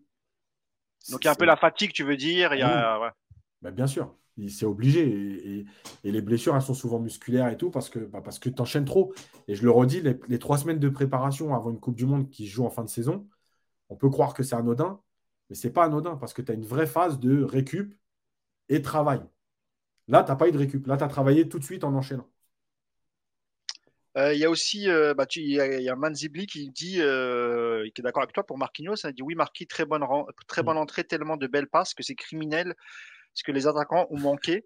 par contre, le milieu Fred, c'est une fraude intersidérale. Il est nul sur les trois matchs. Bon, je crois qu'il te, te rejoint. Euh, tu as, un autre qui dit le Brésil est très complet et un, blanc, et un banc plus que solide. Ça, c'est, il te rejoint aussi sur ce que tu disais sur le, sur le banc. Euh, qu'est-ce qu'on a d'autre euh, Ils ont un gros effectif, sauf latéraux. Apparemment, euh, beaucoup ont souligné le match de Daniel Alves. Et qui a 39 ans et est toujours là, Daniel Alves, hein, 39 ans au poste de latéral, latéral pardon. Mm. entre lui et Silva, c'est vrai que voilà, il y a beaucoup d'expérience quand même dans cette dans cette équipe du Brésil, hein, Yas. Ouais, puis Alves, enfin, je veux dire, quand tu sais jouer au foot, euh, voilà, on l'a vu encore, même si tu as 39 ans, l'intensité, tout ça, mais quand tu sais jouer au foot, que tu comprends le jeu, c'est quand même, enfin, c'est quand même pas pareil, quoi. Hier, il fait, il fait un très bon match. Euh, alors, pareil, il n'est pas, prévu de, jouer les gros matchs, hein, parce qu'il a 39 ans, il pourra peut-être dépanner. Mais, euh, mais voilà, et puis parce que aussi, on est dans une équipe du Brésil qui cherche à d'abord être solide, et on l'a vu avec notamment Militao latéral droit. L'équipe du Brésil cherche à d'abord avoir des très bons défenseurs parce que devant, tu as tellement de créativité que euh, tu n'as pas forcément besoin de tes latéraux. Mais moi, ça me laisse sur ma faim parce que quand on a connu l'équipe du Brésil euh, depuis euh, tellement longtemps, les latéraux, ça fait partie de l'histoire du Brésil. Et là, il y a un goût d'inachevé avec des, latéraux qui sont d'abord des défenseurs centraux. On pense au grand Rivaldo. non, enfin, Rivaldo, il n'était pas, il n'était pas latéral. Enfin, non, mais les Cafou, Michael, euh, Branco à l'époque, Leonardo qui était, les, qui était latéral gauche euh, euh, en 94. Voilà, tu as eu tellement, bah, Maxwell, tu as eu tellement, Marcelo, tu as eu tellement de latéraux gauche, enfin non gauche, latéraux. Maxwell, qui, Maxwell a connu sa première euh, sélection euh, brésilienne parce qu'il il a passé sa vie à être remplaçant, le pauvre Maxwell, dans tous les clubs où il a été. Et mmh. c'est avec le PSG qu'il a obtenu sa première, euh, sa première sélection. Il n'était pas titulaire, hein, d'ailleurs, il me semble, mais c'est vrai qu'il a obtenu sa première sélection. Et il y a Federer qui nous dit Neymar va forcer, on va le récupérer sur le carreau. J'ai vraiment peur de cela. Il y a aussi ce risque, Yacine, parce que c'est vrai que Neymar, Tite va, forcément lui demander son avis. Et on sait que Neymar, il veut briller pendant cette Coupe du Monde. C'est sans doute sa dernière. Quoique, honnêtement, quand on voit les joueurs euh, comme Daniel Alves, Thiago Silva, il peut encore prétendre à la prochaine Coupe du Monde. Et je suis sûr que si tout va bien, s'il n'a pas arrêté le foot entre temps, une Coupe du Monde aux États-Unis, Canada, Je pense, je pense qu'il va, il va vouloir la faire quoi qu'il arrive. Mais, c'est vrai qu'il y a ce risque aussi. Euh, on connaît Neymar. Hein, il, y a, le risque qui joue, qui force, qui rechute. C'est arrivé avec le PSG. Ouais, mais après, c'est une Coupe du Monde. Je, comprends, moi, que le PSG, euh, les mauvais, s'ils forcent. Je comprends que les supporters euh, qui ne sont pas brésiliens, donc qui, qui bah, pour le Brésil, ils s'en foutent. Donc, je comprends. Mais en même temps, moi, je comprends le joueur. Voilà, une Coupe du Monde, c'est tous les 4 ans. Euh, tu as peut-être, euh, allez, un des meilleurs effectifs depuis 2006, euh, même s'il y a toujours eu des générations de Brésiliens, mais là, tu as peut-être le groupe le plus complet. Tu es dans une Coupe du Monde qui est complètement ouverte. voilà, je, le comprendrais qu'il force. Mais effectivement, s'il force, ça va être à double tranchant. Et, là, le PSG risque de le payer parce que parfois les rechutes c'est pire que la première blessure. Donc ça veut dire qu'après en termes de récupération, etc., ça peut être euh, ça peut être très très problématique. Et il y a quelqu'un qui nous signale euh, évidemment qu'on avait complètement oublié que tu parlais des latéraux euh, légendaires du Brésil. Évidemment, il y a Roberto Carlos. Oui, bien sûr. voilà. Bah, je pense qu'on a fait le on a fait le tour hein, sur la projection des des, des, huitièmes. si tu avais un, un, coup de cœur avant qu'on passe au sujet Nasser El Khalifi, Yas, soit un joueur ou une équipe, serait laquelle pour toi? Euh, franchement, j'ai pas vraiment de coup de cœur parce que, euh, bon, on en a parlé en plus ensemble. Je trouve que cette Coupe du Monde, elle a. Alors, il y a eu là les troisième journées à suspense avec des rebondissements, etc. Et c'était émotionnellement intéressant. Maintenant, je trouve que cette Coupe du Monde, elle est pas techniquement, elle est pas, elle est, elle fait pas partie des meilleures. Euh, on a vu plein de Coupes du Monde. Celle en 2014, par exemple, elle est excellente techniquement. celle en 2006. 2006, incroyable. Voilà, on va pas remonter plus loin, mais, mais il y a eu des Coupes du Monde d'un niveau technique bien plus élevé. Euh, je dirais qu'il euh, il y a quelque chose d'intéressant dans l'élimination de l'Allemagne, par exemple. Euh, je voulais en parler vite fait. Ouais, bah oui, j'avais oublié de parler de, l'Allemagne qui tombe. Mais l'Allemagne qui va récupérer tous ces joueurs du Bayern, qui vont pouvoir préparer le, le, match face au PSG, c'est pas une bonne chose, Yacine. Non, c'est clair, parce qu'eux, ils vont vraiment avoir le temps de se remettre. dans l'élimination de l'Allemagne, je trouve qu'il y a quelque chose d'intéressant. C'est que les Allemands ont enfin, les Allemands, c'était je vais caricaturer un peu pour qu'on comprenne bien, euh, c'est une machine de guerre. C'est une machine, les mecs qui sont là, ça a toujours été euh, la puissance, le physique, etc., avec des très bons joueurs de foot. Hein. Mais d'abord la puissance. Et puis, euh, il y a eu un peu une révolution sur la formation, et on l'a vu avec des très bons joueurs qui sont sortis, les Draxler, les Reus, etc., qu'on appelle en Allemagne les gentils. Et je trouve que l'Allemagne s'est perdue un peu dans deux domaines. Le premier, c'était évidemment que les Allemands ont toujours eu cette rage, mais euh, aujourd'hui, on est dans une génération de gentils Allemands qui jouent au foot, mais qui fait plus mal. Et il y a une deuxième. C'est pas, Schumacher et Rummenigge, quoi. Non, mais voilà, exactement. Il y avait quand même, même euh, Schuster, même FNB, du caractère de, fou, quoi. Euh, et puis, il y a l'Allemagne qui a toujours été un pays de numéro 9. Et aujourd'hui, ils n'ont plus de numéro 9. Pourquoi? Parce qu'en fait, on est dans un football qui se copie de partout. Euh, on joue avec des faux neufs, euh, on, joue la possession à outrance, etc. Et je trouve que l'Allemagne doit. Euh, alors, ils sont en train de revoir encore une fois, les Allemands, parce qu'ils bougent tout le temps, ils n'ont ils pas peur de se remettre en question. Ils sont en train de revoir leur formation pour former d'autres types de joueurs. mais, mais je trouve que l'Allemagne doit revenir aussi. Tu vois, moi, je suis pour copier des gens S'inspirer plutôt, voilà, pas copier. S'inspirer. Mais toujours en gardant euh, les caractéristiques qui font de toi ce que tu es. Euh, chaque pays est différent. Des fondamentaux et, ajouter quelques ingrédients pris euh, à droite à gauche. Mais oui, parce que chaque pays est un peu différent. avec sa culture, avec sa, physionomie de, de joueur. physiologiquement, on est tous un peu différents. Et donc, je trouve que l'Allemagne se perd là-dedans et se perd là-dedans, mais pas qu'elle. C'est-à-dire qu'il y a beaucoup de pays qui ont copié ça. Euh, l'histoire des faux neufs, etc. Et c'est pour ça que cette Coupe du Monde aussi me plaît pas forcément, parce que je trouve qu'on a deux types de football. On a les, footballs euh, d'intensité, les footballs de possession. Mais finalement, le seul qui est entre deux, c'est un peu l'équipe de France. Euh, parce que l'équipe de France, elle a ces joueurs qui sont capables de te faire péter un, système juste sur une accélération, sur des dribbles. et moi, je pense qu'il faut. D'ailleurs, il y a quelqu'un qui dit merci Guardiola, et c'est vrai. Mais euh, je te jure que j'allais dire que le passage de Guardiola au Bayern, ça aussi, ça a dû. Euh, je, pense que Guardiola, et pourtant, ce que je vais dire, ça peut paraître négatif. Hein. il a fait beaucoup de bien au football, mais il a aussi fait beaucoup de mal au football. parce que tout le monde veut aujourd'hui copier Guardiola. et à un moment donné, ça a ses limites parce que tout le monde n'a pas les joueurs que Guardiola a dans son effectif parce que les pensées de Guardiola, ce sont les siennes. Tu as le droit de t'en inspirer, mais encore une fois, copier à, tout va, ça me dérange. Euh, donc voilà, je, voulais faire un peu ce coup de gueule. sinon, pour, euh, pour, euh, pour le coup de cœur, on va dire, bah, j'ai envie de dire que l'Afrique et, l'Asie, qui ont montré que finalement, il n'y a pas de...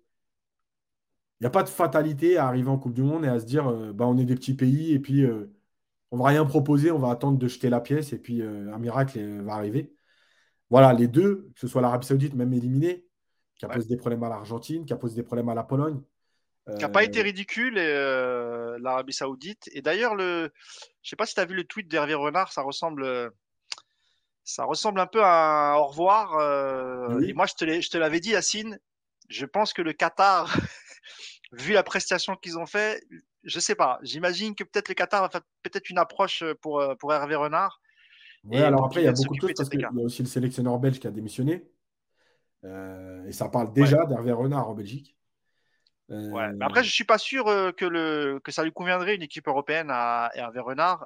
D'ailleurs, les, les, clubs par lesquels il est passé en France, ça n'a pas forcément marché. Alors, il me semble que c'était Sochaux et, Lille, hein, c'est ça, euh, Yacine? Bon, Sochaux, il, part de loin, il fait ce qu'il peut pour les maintenir. Il joue le dernier match contre Everton guerre d'ailleurs. Oui, oui d'ailleurs, oui. Bah, en plus, il était en, il était en guerre avec euh, Duprat. Euh, médiatiquement, c'est pas des hommes qui s'appréciaient. Bon, même si après, ils ont fait la paix. C'est pour ça que j'aime bien Hervé Renard. Ah, franchement, je le trouve beaucoup plus humble, effectivement, que, que Pascal Duprat. Mais tellement, moi, je, trouve qu'il a un côté sympathique. Euh, et moi, je l'avais rencontré à Marrakech, euh, Hervé Renard. Euh, j'étais en vacances, c'était avec mon, mon frère. C'était à l'époque où il était sélectionneur du, du Maroc et vraiment très sympathique. On a discuté cinq minutes avec lui et, et c'est vraiment un brave mec. C'est, ouais. c'est, puis tu vois, quand tu connais son histoire, euh, voilà, il y a une enfance un peu difficile, etc. le voir aujourd'hui prendre du plaisir et gagner des trophées, hein, soit en Afrique, là c'est pas un trophée, mais battre l'Argentine de Messi euh, pour un pays comme l'Arabie Saoudite, honnêtement, c'est incroyable. C'est juste incroyable. Et je pense que c'est pour ça que même malgré l'élimination, je pense que que ce soit le peuple ou même les dirigeants saoudiens ne, ne lui en tiendront pas rigueur parce que ce qu'il a fait, il a fait vibrer les Saoudiens. Et, et voir des Saoudiens danser sur euh, sur de la house, c'est incroyable. euh, bah, on va passer euh, un, petit 10 minutes, 15 minutes sur l'interview de Nasser Al-Khalifi. On passe à toute autre chose. Euh, on va mettre quelques extraits. Euh, je ne sais pas si tu veux qu'on commence par quoi, euh, Yas, par l'ouverture du capital. on en a déjà parlé, mais là, au moins, il a, il a répondu plus en profondeur sur le, sur le journal de l'équipe. Voilà, on a le premier extrait, parce qu'il a donné une longue interview à l'équipe, hein, ce qui est assez rare.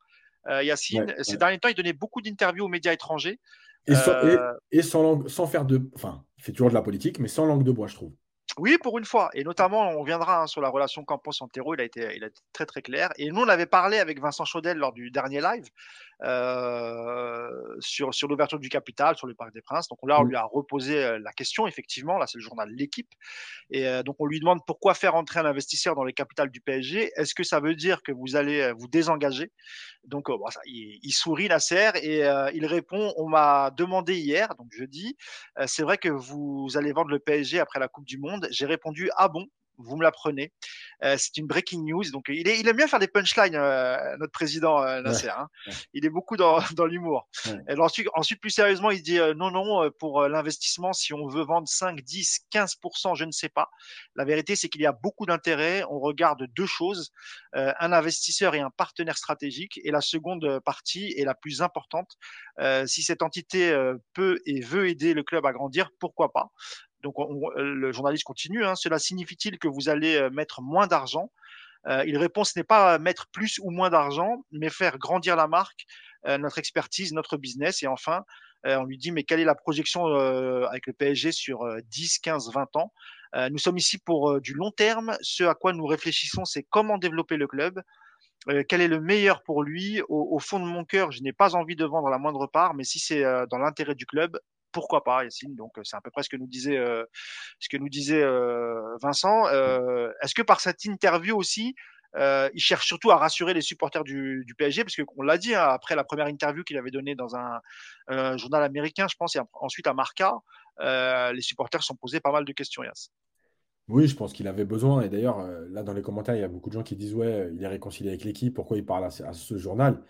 Désolé, les gars, mais c'est le seul quotidien sportif national en France.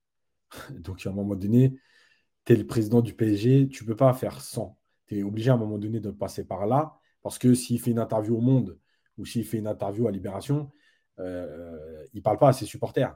Il y a des, il y a des éléments. Juste là-dessus, Yacine. Là-dessus, en fait, c'est ça la punition.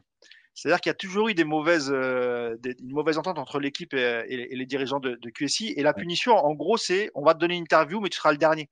On va d'abord parler à la presse étrangère. Et, mm, mm. ce qu'il a dit dans le journal d'équipe, on l'a pu retrouver aussi dans les, euh, dans, dans les autres journaux. Vas-y, voilà. Sauf que là, dans les autres journaux, on, voit sur Twitter ou sur certains sites, on reprend quelques phrases, mais c'est jamais là. Là, il nous parle directement, en fait, euh, à tous les supporters du PSG. Il est en train de dire euh, on veut ouvrir. Euh, la preuve, si on pouvait ne pas ouvrir, en gros, on n'ouvrirait pas le capital. Maintenant, il y a un contexte sanitaire, social, économique compliqué. Donc, il faut penser à ouvrir. On verra combien. mais je vous rassure, on n'ouvre pas pour dire on commence à vendre quelque part pour vendre jusqu'au bout on ouvre juste parce que euh, aujourd'hui, il y a un contexte économique qui nous oblige à aller chercher de l'argent. Euh, voilà. Et d'ailleurs, moi, je trouve très intéressant aussi, euh, un peu plus loin, quand il dit on ne cherche pas à ouvrir à n'importe qui, quelqu'un qui va être là deux ans et qui va revendre ses parts. Et ça, c'est très important parce que quand on voit les clubs français qui ont été vendus à des investisseurs américains, on peut penser à GACP, King Street, etc., ou d'autres clubs, les mecs venaient pour faire de l'oseille un an et demi, ils revendaient. Et en fait, on vend déjà à n'importe qui, ils revendent à n'importe qui, et les clubs explosent. Là, c'est là, c'est différent l'exemple que tu prends parce que euh, euh, ces fonds de pension américains ont racheté quasiment le club. oui, mais à deux, par exemple. Pardon? À deux, ça veut dire qu'il y, y, en a un qui avait un vrai projet et l'autre qui était juste là pour prendre des parts et les revendre. Oui, bien euh, sûr. Ce que, ce que, je veux dire par là, Yacine, c'est que le, PSG, a, financièrement, il n'y a pas d'équivalent en France les reins très très solides. C'est une petite ouverture du capital. Euh, simplement, là, où tu as raison, euh, ils vont pas ouvrir le capital à un fonds de pension comme GACP ou mmh. King Street. Et, là, on est tout à fait d'accord. Euh, là, il faut vraiment un, et puis un partenaire qui va pouvoir l'accompagner dans le temps aussi. C'est pas uniquement pour faire un peu de profit et revendre ses parts. c'est ce qu'il dit quand il dit pas quelqu'un qui reste deux ans. Voilà, donc c'est quelqu'un qui va s'investir sur cinq ans, sur huit ans, sur dix ans, et avec qui tu vas pouvoir créer quelque chose de solide euh, dans tes projets et pas te dire, OK, ils sont là deux ans, mais ça se trouve, dans deux ans, euh, il n'y a plus d'oseille parce qu'ils parce qu'ils vont se barrer. Quoi. Exactement, exactement. Euh, il est revenu aussi, on va mettre aussi l'extrait hein, sur l'histoire sur du, du, Parc des Princes. Il a été même un peu plus, un peu plus direct cette fois-ci, hein, étant donné que c'est un journal français. il parle aussi de ses relations avec la mairie de Paris. Euh, alors, il dit Qu'avez-vous dit à la mairie de, Paris en direct? Ah, Je crois qu'il y avait d'abord un, peut-être un, screen juste avant. Euh, voilà, c'est voilà, bah c'est celui-là. C'est sur les c'est sur les relations avec euh, avec euh, la mairie de Paris. Hein. Donc la question c'est vous avez des liens forts avec avec Paris. Avez-vous compris la décision de la ville de boycotter la Coupe du Monde et ne pas installer d'écran géant? Alors ça, on en avait parlé. Rappelle-toi Yacine avec avec Vincent. Et c'est vrai que que ce soit Nasser Khalifi et même jusqu'à jusqu'aux dirigeants à Doha au Qatar, évidemment qu'ils l'ont mal pris. Donc il répond je ne comprends pas. Regardez ce qu'on a fait pour Paris. Et là, honnêtement, on ne peut pas lui donner tort. J'ai de très bonnes relations avec, avec la mère, Anne Hidalgo. J'ai beaucoup de respect pour elle. Et j'ai été très déçu car les commentaires publics sont très différents de ceux en privé. Euh, je n'aime pas ces deux visages. Et ça, on l'avait déjà dit, Yacine. Hein. Il, y a un, il y a une hypocrisie euh, à la mairie de Paris où euh, on voit Anna Hidalgo qui est très contente d'être dans le carré à chaque match, pas tous les matchs, mais on va dire les matchs importants aux côtés de Nasser où elle sourit, elle est très contente. Et, et puis dès qu'on lui tend la, le micro, ça parle de boycott, des droits de l'homme, etc. Alors que face à lui, elle ne lui a jamais exprimé ce, ce genre de sentiment. Mais tu vois, c'est là où je dis qu'il n'a pas fait de la langue de bois, c'est que je trouve ah son discours alors offensif, mais surtout propre. Voilà. En gros, ils nous tiennent deux discours. Voilà. Quand on est avec eux, ils nous, tiennent un discours qui est positif, qui est avec nous. Et puis devant les gens, on tient un autre discours qui nous attaque. Et ça, c'est pas bien. C'est pas bien parce que déjà, ça veut dire aussi que tu peux pas avoir confiance euh, aux gens avec qui tu bosses, avec qui tu as des relations. Euh, c'est pas bien parce que euh, bah, Parce que, encore une fois, ça prouve que, que la maire de Paris, elle est dans, dans, le, le, discours policé, politiquement correct pour faire plaisir aux gens, mais qu'elle n'en pense pas moins. et où ça va s'arrêter finalement. Donc, moi, j'aime bien, j'ai bien aimé son, discours. Euh, sur, euh, les, gens de la mairie de Paris. Euh, et, je trouve qu'il a totalement raison. Voilà. Encore une fois, on est dans un monde d'images où les gens disent tout et l'inverse. ça devient insupportable. assumez vos positions. et ça prouve encore une fois que c'est pas Paris qui intéresse Anne Hidalgo. C'est juste son poste à la mairie de Paris et tout ce qu'elle peut gratter autour en vrai. parce que sinon, tu tiens un discours et tu te dis voilà, nous, on est avec les Qataris, ils ont investi, ils ont rénové, rénové le parc, euh, c'est un vrai partenaire. On va aller jusqu'au bout, que ça vous plaise ou non. Euh, sauf qu'ils ne peuvent pas tenir ce discours parce qu'il euh, faut faire plaisir un peu aux bobos, il faut faire plaisir un peu aux habitants de la capitale, il faut faire plaisir un peu à machin. donc, ils, disent tout et le contraire et ça devient insupportable. Oui, parce que tu vois, sur les écrans géants, par exemple, elle aurait pu les dire OK, moi je vais les maintenir parce qu'on sait ce que le Qatar a apporté à Paris, mmh. on sait ce que le PSG a apporté à la ville de Paris, et, pas qu'en termes de football, hein. c'est-à-dire que sur les, même sur les palaces qu'il y, a, mmh. qui à Paris, il y en a deux ou mmh. trois qui appartiennent euh, aux Qataris, euh, qui sont toujours pleins, ça génère aussi des emplois, euh, enfin, il y a aussi le, le, le, centre d'entraînement à Poissy, pareil, qui a donné du travail à, à des entreprises françaises, donc à créer des emplois. Euh, et, tout ça pour, euh, pour être bien vu. Donc on va dans le sens du vent, on parle de oui, mais non, les droits de l'homme, etc. et je rappelle une chose qui est très importante hein, sur la construction des stades euh, au Qatar, hein, mmh parce qu'il en parle. J'ai pas mis l'extrême, mmh il en parle, hein, et il a raison, la Salah Khalifi. Mmh. Vous croyez que c'est les entreprises qataries qui, qui ont construit les stades à, Doha? Pas du tout. Il n'y en a pas. pas du tout, il n'y en a pas. Il le dit, c'est des entreprises européennes. Et, dedans, il, a été gentil de ne pas les citer, mais il y a des entreprises françaises aussi. Et ces, entreprises françaises, c'est elles qui payent, euh, qui, qui, payent la main-d'œuvre mmh. ou qui maltraitent la main-d'œuvre. Et je ne dis pas que c'est euh, une excuse. Hein. Évidemment que c'est ignoble ce qui s'est passé là-bas. Et moi, je n'ai pas de problème à le dire. Mais tout mettre sur le dos des Qataris, mmh. euh, c'est faux. Parce qu'il y a des entreprises françaises qui ont profité aussi de cette main-d'œuvre pas chère et, se sont lavé les mains lorsqu'il y a eu des morts sur les chantiers. Et, et, ils ont été contents de voir qu'on mettait tout ça sur le, sur le dos des, des Qataris. Mmh. Alors oui, il y a des entreprises qui ont, qui ont aussi euh, exploiter des, des, ouvriers, parce qu'on parle beaucoup aussi des sociétés de sécurité, par mmh, exemple, mmh, mmh. euh, et pas que. Euh, donc évidemment, et, et, et Nasser l'a dit, il a dit, nous, on a, on a une part de responsabilité, mais il faut aussi parler des entreprises européennes qui ont, euh, embauché cette main-d'œuvre, et c'est vers eux qu'il faut aussi se retourner pour, pour les critiques. Et bien sûr. Euh, juste deux secondes. Vas-y, vas-y, vas-y. Alors, un truc sur euh, tout ce que tu as dit sur l'investissement à Paris. Je rappelle que les Qataris, oui, ils ont racheté certains palaces à Paris mais ils les ont surtout sauvés parce que c'était la souffrance. Euh, et la deuxième chose, c'est que là où tu vois que c'est de la démagogie pure, c'est qu'en vérité, si Anne Hidalgo a voulu, juste être euh, tranquille et passer les choses euh, clairement, l'écran géant, il suffisait de dire on est en hiver. Moi, je vais vous dire, hein, là, en ce moment à Paris, il pleut. Bon, tu aurais mis un écran géant, pas sûr que tu aurais fait foule. Donc, de toute façon, on est en hiver, il fait 2 degrés. Pas l'habitude. Coupe du Monde, en ce moment, il y a des problèmes d'électricité, etc. Il n'y avait pas besoin de te la raconter à taper sur le Qatar gratuitement. Tu disais ça. Tout le monde était content, c'était réglé et voilà. Il y avait une solution pour ça, Yacine, euh, parce que tu sais aussi qu'il y a des matchs euh, qui jouent en hiver au Parc des Princes, mmh. il fait froid on aurait pu ouvrir le Parc des Princes. Je ne sais pas pourquoi pas. Enfin, je sais pas si le PSG, par exemple, aurait pu faire ça. Prendre l'initiative d'ouvrir le Parc des Princes, mettre des écrans géants. Euh, là, tu fais 45 000 personnes. Tu, franchement, tu le blindes hein, le, stade. Hein. Et tu le fais, par exemple, que pour les matchs qui concernent les joueurs du PSG, tu vois. le problème, c'est qu'en fait, euh, il faut toujours les autorisations de la ville. Donc, euh, ah, ok. ouais, parce que je pense qu'il y a la sécurité, les forces de police. Je comprends ce que tu veux dire. Je comprends. Euh, sur le Parc des Princes, alors on lui pose la question l'achat du Parc des Princes répond-il à une logique économique? Alors le président Nasser répond bien sûr, cela doit permettre euh, d'augmenter les revenus et la valeur du club. Avec le stade où ce n'est pas la même chose. Euh, après, j'ai entendu la mère dire Nasser joue avec nous. Il répond non, Nasser ne joue pas. J'adore le Parc des Princes et j'ai toujours, je l'ai toujours défendu. C'est le cœur du PSG. S'ils sont raisonnables, on restera pour toujours au parc mais, euh, mais nous sommes dans une, euh, dans une situation qui n'est plus possible. Euh, une fois, on a dû fermer demi-place à cause d'un souci euh, technologique, je crois, parce que je vois pas, je vois pas ouais, c'est masqué. Il n'est pas. Oui, en, gros, il explique parce que je vois pas la fin. En la technologie n'est pas au niveau. Voilà, c'est ça. Voilà. Il y a une deuxième partie, je crois, ouais, Yacine, si on, peut, ah ouais. si on peut la mettre. Voilà, c'était ce que tu avais mis tout à l'heure. Donc, le, journaliste reprend, il dit qu'avez-vous dit à la mairie de, de Paris en direct? Euh, que s'ils ne veulent pas accepter notre offre, on part, on ne menace pas, on se serre la main, on remercie la mairie et on se dit au revoir. Ensuite, depuis combien de temps essayez-vous d'acheter le Parc des Princes? Euh, Nasser répond depuis cinq ans. À chaque fois, on nous a dit après l'élection euh, à la mairie, puis après l'élection du président.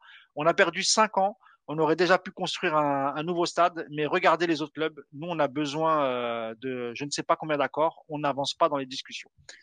Et là, c'est vrai que c'est juste, c'est juste pas possible euh, pour le, le PSG. Le niveau qu'a atteint le PSG en Europe, on parlait la dernière fois, Yacine, 45 000 places, c'est pas suffisant. Et j'ajouterais même que quand tu as ton stade, évidemment, les recettes, c'est pour toi. Euh, donc là, tu as, voilà, as un, une source de revenus supplémentaire ça peut jouer sur plein de choses, sur le mercato, sur euh, l'amélioration du, stade, etc., etc.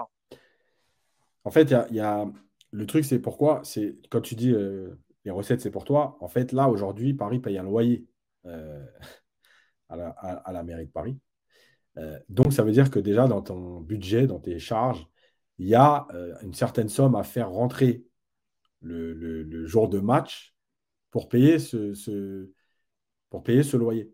Donc, on va dire que ça équivaut peut-être à un match ou deux matchs euh, sur la saison. Mais en tout cas, ça te fait déjà deux matchs en moins. En plus, tu as le nombre de places limité. On l'a dit la dernière fois, il y a 15 000 personnes à peu près sur les listes d'attente pour attendre des abonnements. Ça veut dire que déjà, si tu as envie aujourd'hui, tu peux avoir 15 000 personnes de plus tout de suite. Mm. Euh, et le PSG a joué, je crois, Nasser le dit dans l'interview, une centaine de matchs à guichet fermé. C'est ça. Voilà. 100 matchs consécutifs, je crois. Voilà, ouais. Donc, à un moment donné, bien sûr que tu es obligé d'en passer par là parce que euh, dans un stade que tu vas agrandir ou reconstruire, ou construire plutôt, euh, bah, tu vas avoir des hospitalités euh, plus importantes. Donc, tu vas pouvoir vendre plus cher certaines loges. Tu vas avoir 15 000 personnes. Et même si c'est 15 000 personnes à 35 euros le billet, c'est 15 000 fois 35. Donc, c'est pas rien. Évidemment pour passer un cap économique et à cause aussi du Covid, etc., du fair play financier, machin, il faut aller chercher des sources de revenus. Et ça, c'est hyper important. Et là aussi, la France, et le PSG donc, euh, a un retard énorme sur plein de clubs européens. Euh, le Bayern, c'est 80 000 places, le stade, etc. L'idée de changer de stade, on l'a dit la semaine dernière, et d'ailleurs Nasser le redit aujourd'hui, la priorité et l'envie de tout le monde, c'est de rester au Parc des Princes. Voilà. Maintenant, si tu ne peux pas, parce que la mairie ne veut pas te le vendre, parce que la mairie, euh, parce que tu ne peux pas l'agrandir, etc., etc., bah oui, il faudra se résigner à aller ailleurs. Euh, et le seul, moi, je l'ai déjà dit, il y a deux, éléments pour moi hyper importants. C'est pas le Stade de France, voilà, ça c'est clair et net. Et c'est euh, de trouver un stade où tu joues, pas à Poissy, pas dans le 95. Voilà, c'est dans Paris ou très proche. Quand je dis très proche, c'est Boulogne, c'est Saint-Cloud, c'est voilà. Alors c'est compliqué hein, de construire là-bas, mais je donne des exemples. Voilà pour avant, que, avant que tu finisses, Yacine, ouais. euh, parce qu'il y a pas mal de réactions, je voulais, je voulais en lire quelques-unes et puis je pourrais raconter ton, ton propos. Euh, il y a The Talbot Hound qui nous dit il y a toujours eu des liens profonds entre euh, l'État qatari et français. Il faut que les Français reconnaissent sa complicité. Juan Bernardo qui nous dit certains crachent sur les Qataris, mais ils étaient bien contents de voir venir leur argent. Mais oui, mais ça c'est vrai, c'est dans toutes les strates. c'est pas, c'est pas uniquement au niveau sportif. Hein les Qataris euh, ont investi dans plein de clubs, euh, dans plein de, de sociétés françaises, en ont sauvé parfois. Euh, tu l'as dit, Assine, en parlant des, des, des, palaces. Et ça ne veut mm. pas dire que, quand on dit ça, ça ne veut pas dire qu'on défend à tout prix le Qatar. nous, ce qu'on souligne, c'est juste une hypocrisie. Une, voilà, c'est juste ça qu'on dénonce. Mm. On est tous d'accord pour, pour que ça aille mieux au Qatar, et notamment pour ces pauvres ouvriers qui viennent, qui viennent d'Asie, d'Afrique ou même du, du, Maghreb. Évidemment que personne ne veut voir des ouvriers mourir sur des chantiers et qu'on trouve tout, ça tous dégueulasse. Simplement, euh, il faut reconnaître aussi la responsabilité de sociétés européennes euh, et il faut aussi expliquer que ça arrive même en France. Mm. C'est-à-dire que sur les chantiers en France, vous allez voir sur 9 sur 10 ouvriers, il y en a peut-être 7 qui sont sans papier.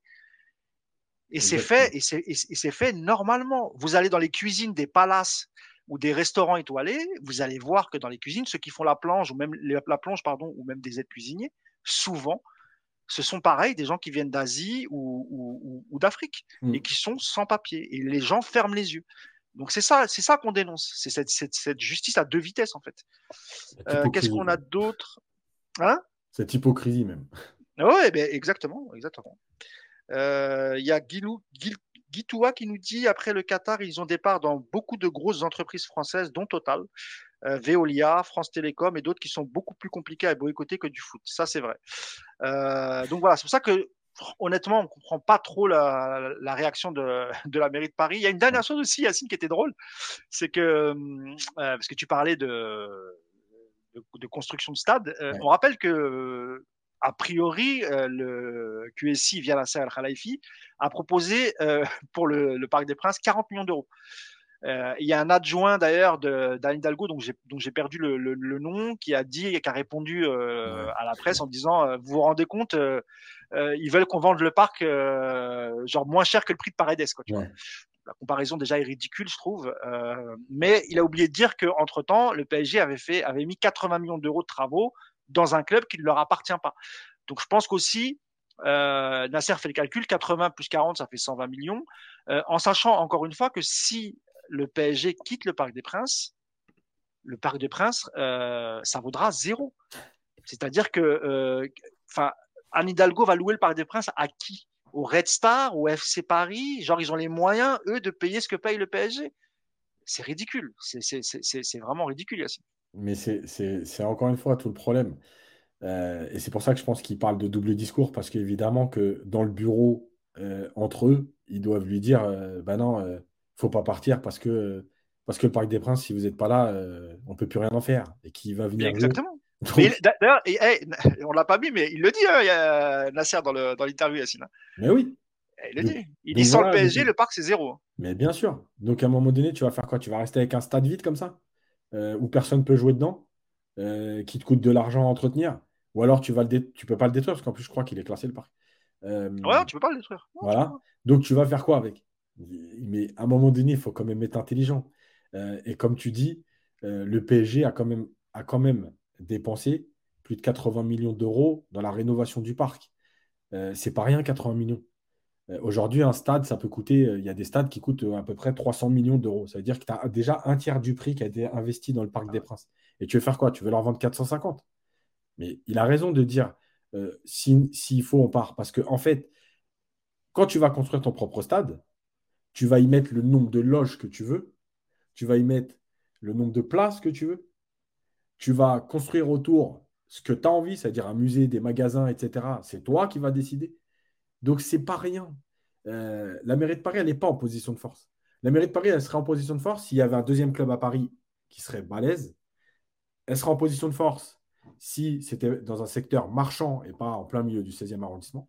Elle serait en position de force si comment dire, le parc, enfin, euh, il n'y avait pas d'autre endroit pour le PSG pour construire, etc.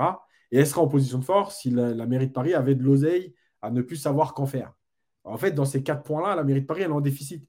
Il y a, des, il y a un trou dans les caisses, il n'y a pas d'autres clubs à Paris, euh, et c'est pas dans une zone où il y a des magasins ou un centre commercial juste à côté.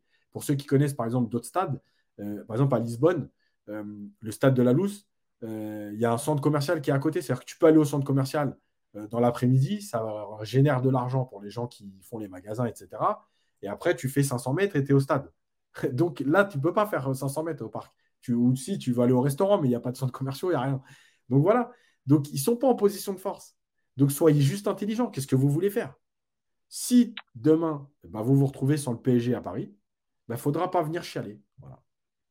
Il y, a, le collectif Ultra Paris hein, qui, a, communiqué hier soir. Euh, je vais vous lire un extrait de, ce qu'ils ont mis dans ce communiqué, notamment par rapport, euh, enfin non, c'est uniquement par rapport au, Parc des Princes. Donc, euh, le titre, c'est au parc que l'histoire s'écrit.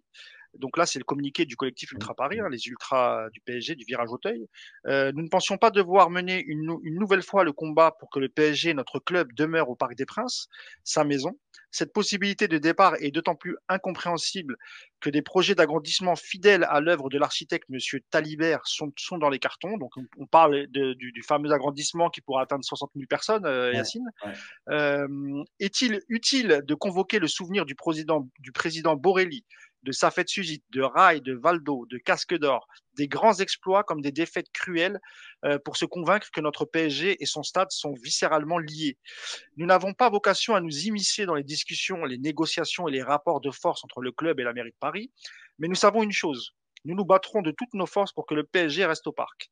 Il ne nous appartient pas de décider si la ville doit céder ou non ce patrimoine, mais nous savons que ce stade peut être grandi, euh, peut-être agrandi pardon, pour correspondre à la dimension actuelle du club et ainsi mettre un frein à l'insupportable spéculation sur les prix des places via Ticket Place et rendre le, le parc aux vrais passionnés.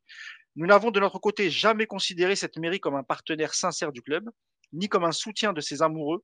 Toutefois, en cas de cession, il est impératif qu'elle prenne euh, toutes les garanties pour qu'un éventuel nouveau propriétaire ne réalise pas à cette occasion une opération immobilière et que le naming ne soit jamais à l'ordre du jour. De notre côté, nous mettrons tout en œuvre pour défendre notre, convic notre conviction. Pardon. Le, la, place du, la place du PSG est au parc.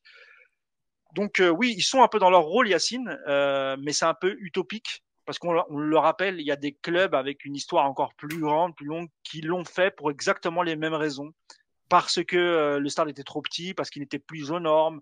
Euh, et, eux le disent aussi hein, euh, pour, pour l'affaire de Ticket Place. Si tu as un stade de 80 000 places, évidemment que tu auras déjà moins de, il y aura déjà plus de places à disposition et tout le monde pourra venir au parc. Mais bien sûr, et, tu vois, c'est là que il y a certaines limites à chaque fois à cette histoire de d'image et de, de, de, de, symboles, etc on l'a dit la semaine dernière, évidemment que la priorité, ça doit être le parc. Évidemment que si tu peux tout faire au parc, il faut rester au parc. Ça, il n'y a pas de problème. Après, il y a des enjeux qui sont trop importants. Et le truc, c'est que le club a grandi et que ce, dont tu avais besoin à l'époque de Colonie Capitale, ça veut dire 48 000 places, ça te suffisait. C'est, bah, aujourd'hui, c'est plus possible. C'est plus possible parce que les gens ne peuvent pas venir au stade. Il y a plein de gens qui aimeraient être au stade et qui ne peuvent pas. C'est plus possible en termes de retombées économiques. Donc voilà. L'histoire de l'agrandissement. Alors, eux disent que euh, c'est possible. Je répète, il y a eu plein de versions. Euh, il y a eu c'est possible, il y a eu c'est pas possible, il y a eu c'est possible, mais voilà. Le truc aujourd'hui, moi, les dernières infos les plus fraîches ou les plus crédibles que j'ai eues, c'est que c'est possible, sauf qu'il y a un élément essentiel, c'est le périphérique et la durée des travaux en, déplaçant le périphérique, euh, c'est très compliqué à gérer. Il y a une circulation déjà qui est compliquée entre 17h et 20h. Mais si en plus, à Porte d'Auteuil, Porte de Saint-Cloud, euh, dans une région où il y a la A13, euh, etc., où tous les gens vont vers l'ouest parisien, qui est un carrefour de l'ouest parisien, et tu dis, ben, on va vous détourner le parc, le, le, périph', on va faire qu'une voie pendant un an et demi, parce qu'il y a un club de foot qui veut agrandir son stade, on se rend compte de ce que c'est. Donc voilà, donc évidemment qu'il faut tout faire pour rester au parc. Mais à un moment donné, il faut aussi ouvrir les yeux sur, sur, euh, sur ce que devient le club, sur ce qu'est le club aujourd'hui, sur euh, les contraintes du Parc des Princes et de la mairie de Paris. Et malheureusement, c'est comme pour tout, comme je l'ai dit la dernière fois, ah oui, si à un moment donné tu dois partir, eh ben, ça te fera mal au cœur. Tu seras dégoûté pendant un an, deux ans, trois ans. Mais au bout d'un moment, euh, c'est comme tout. Je vais te dire un truc très clair. C'est l'histoire des maillots. Je vais comparer aux maillots, je vais, je vais, essayer de me faire comprendre. Les maillots, il y a des maillots qui sont moches des fois. On se dit, ouais, le maillot, il est moche.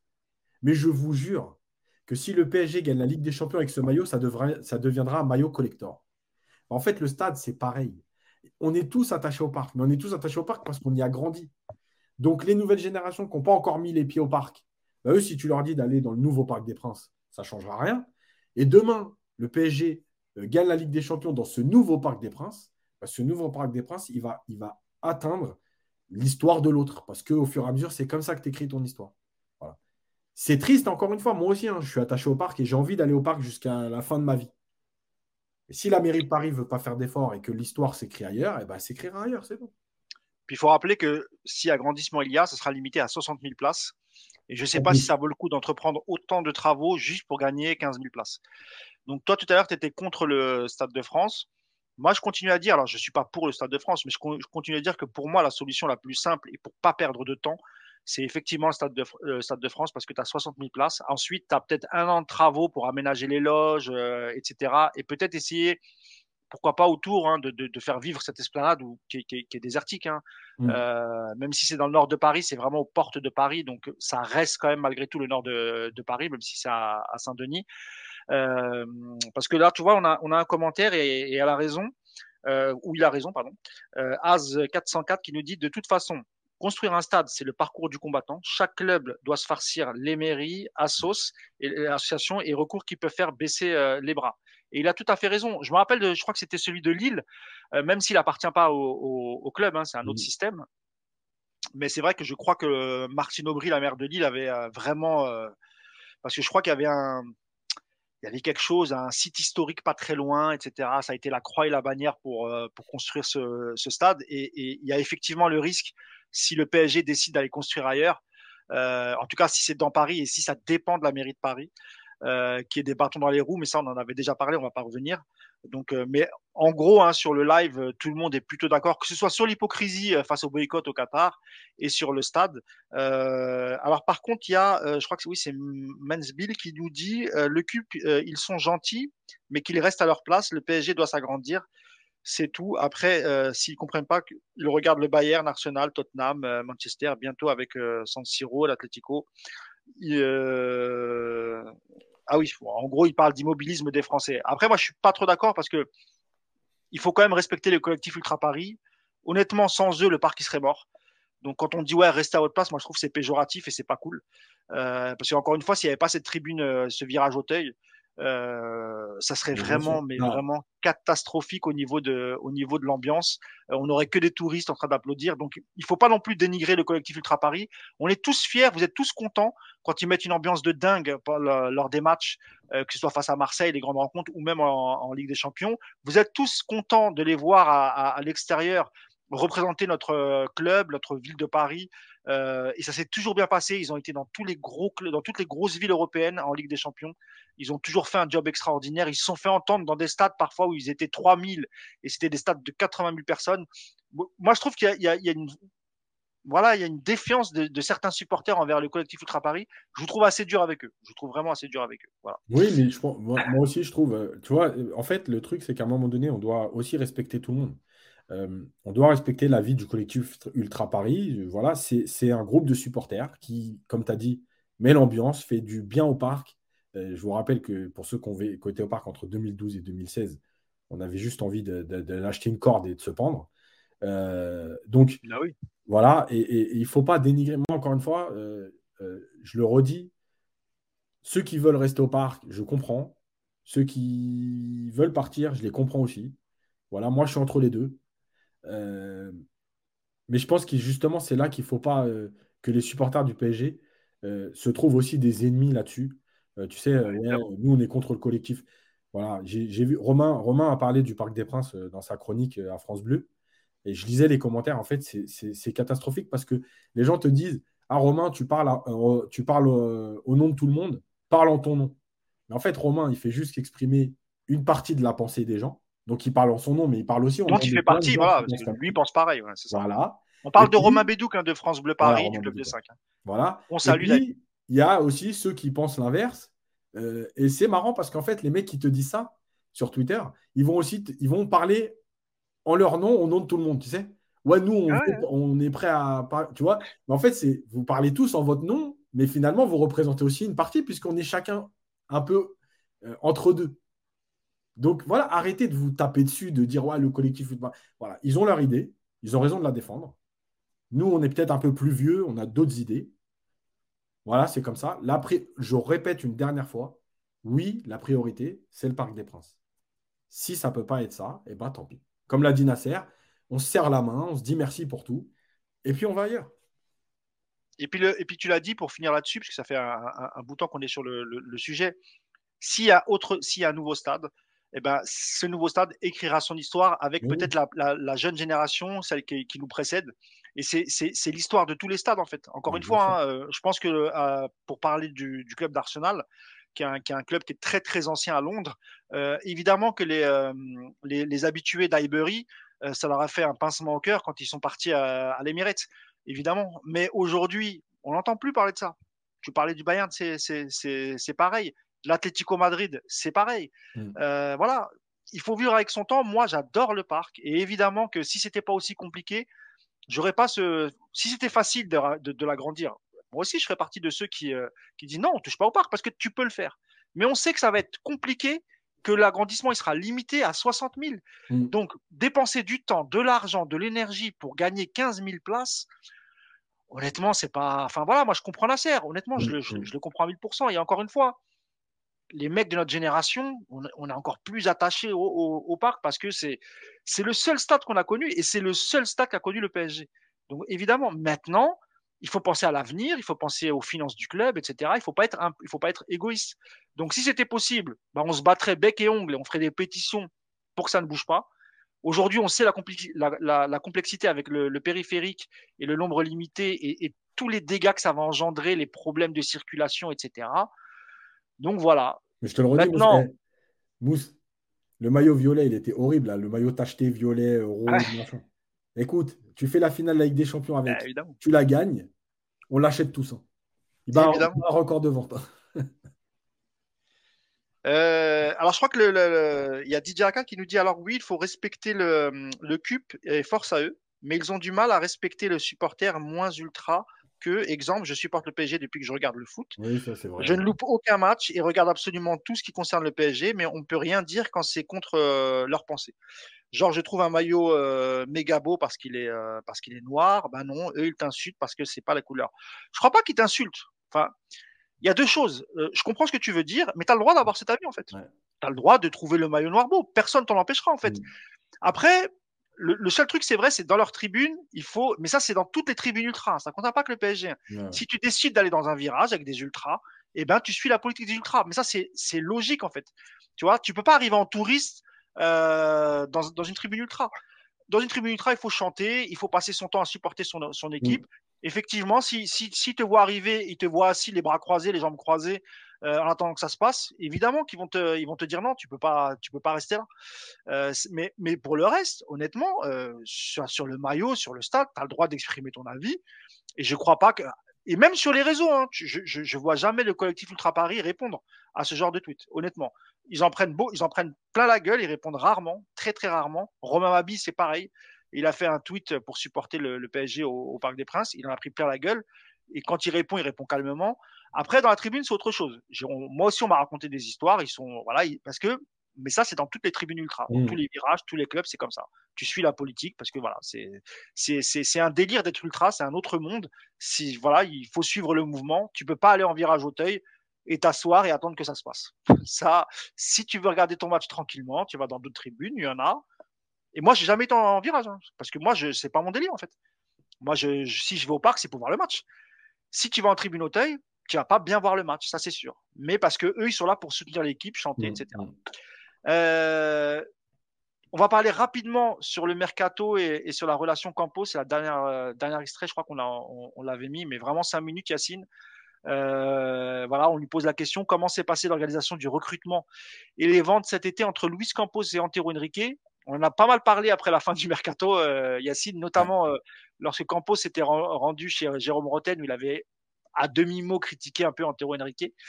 Euh, donc là, tu l'as dit tout à l'heure, hein, pas de langue de bois, encore une fois, sur ce sujet, euh, Yacine.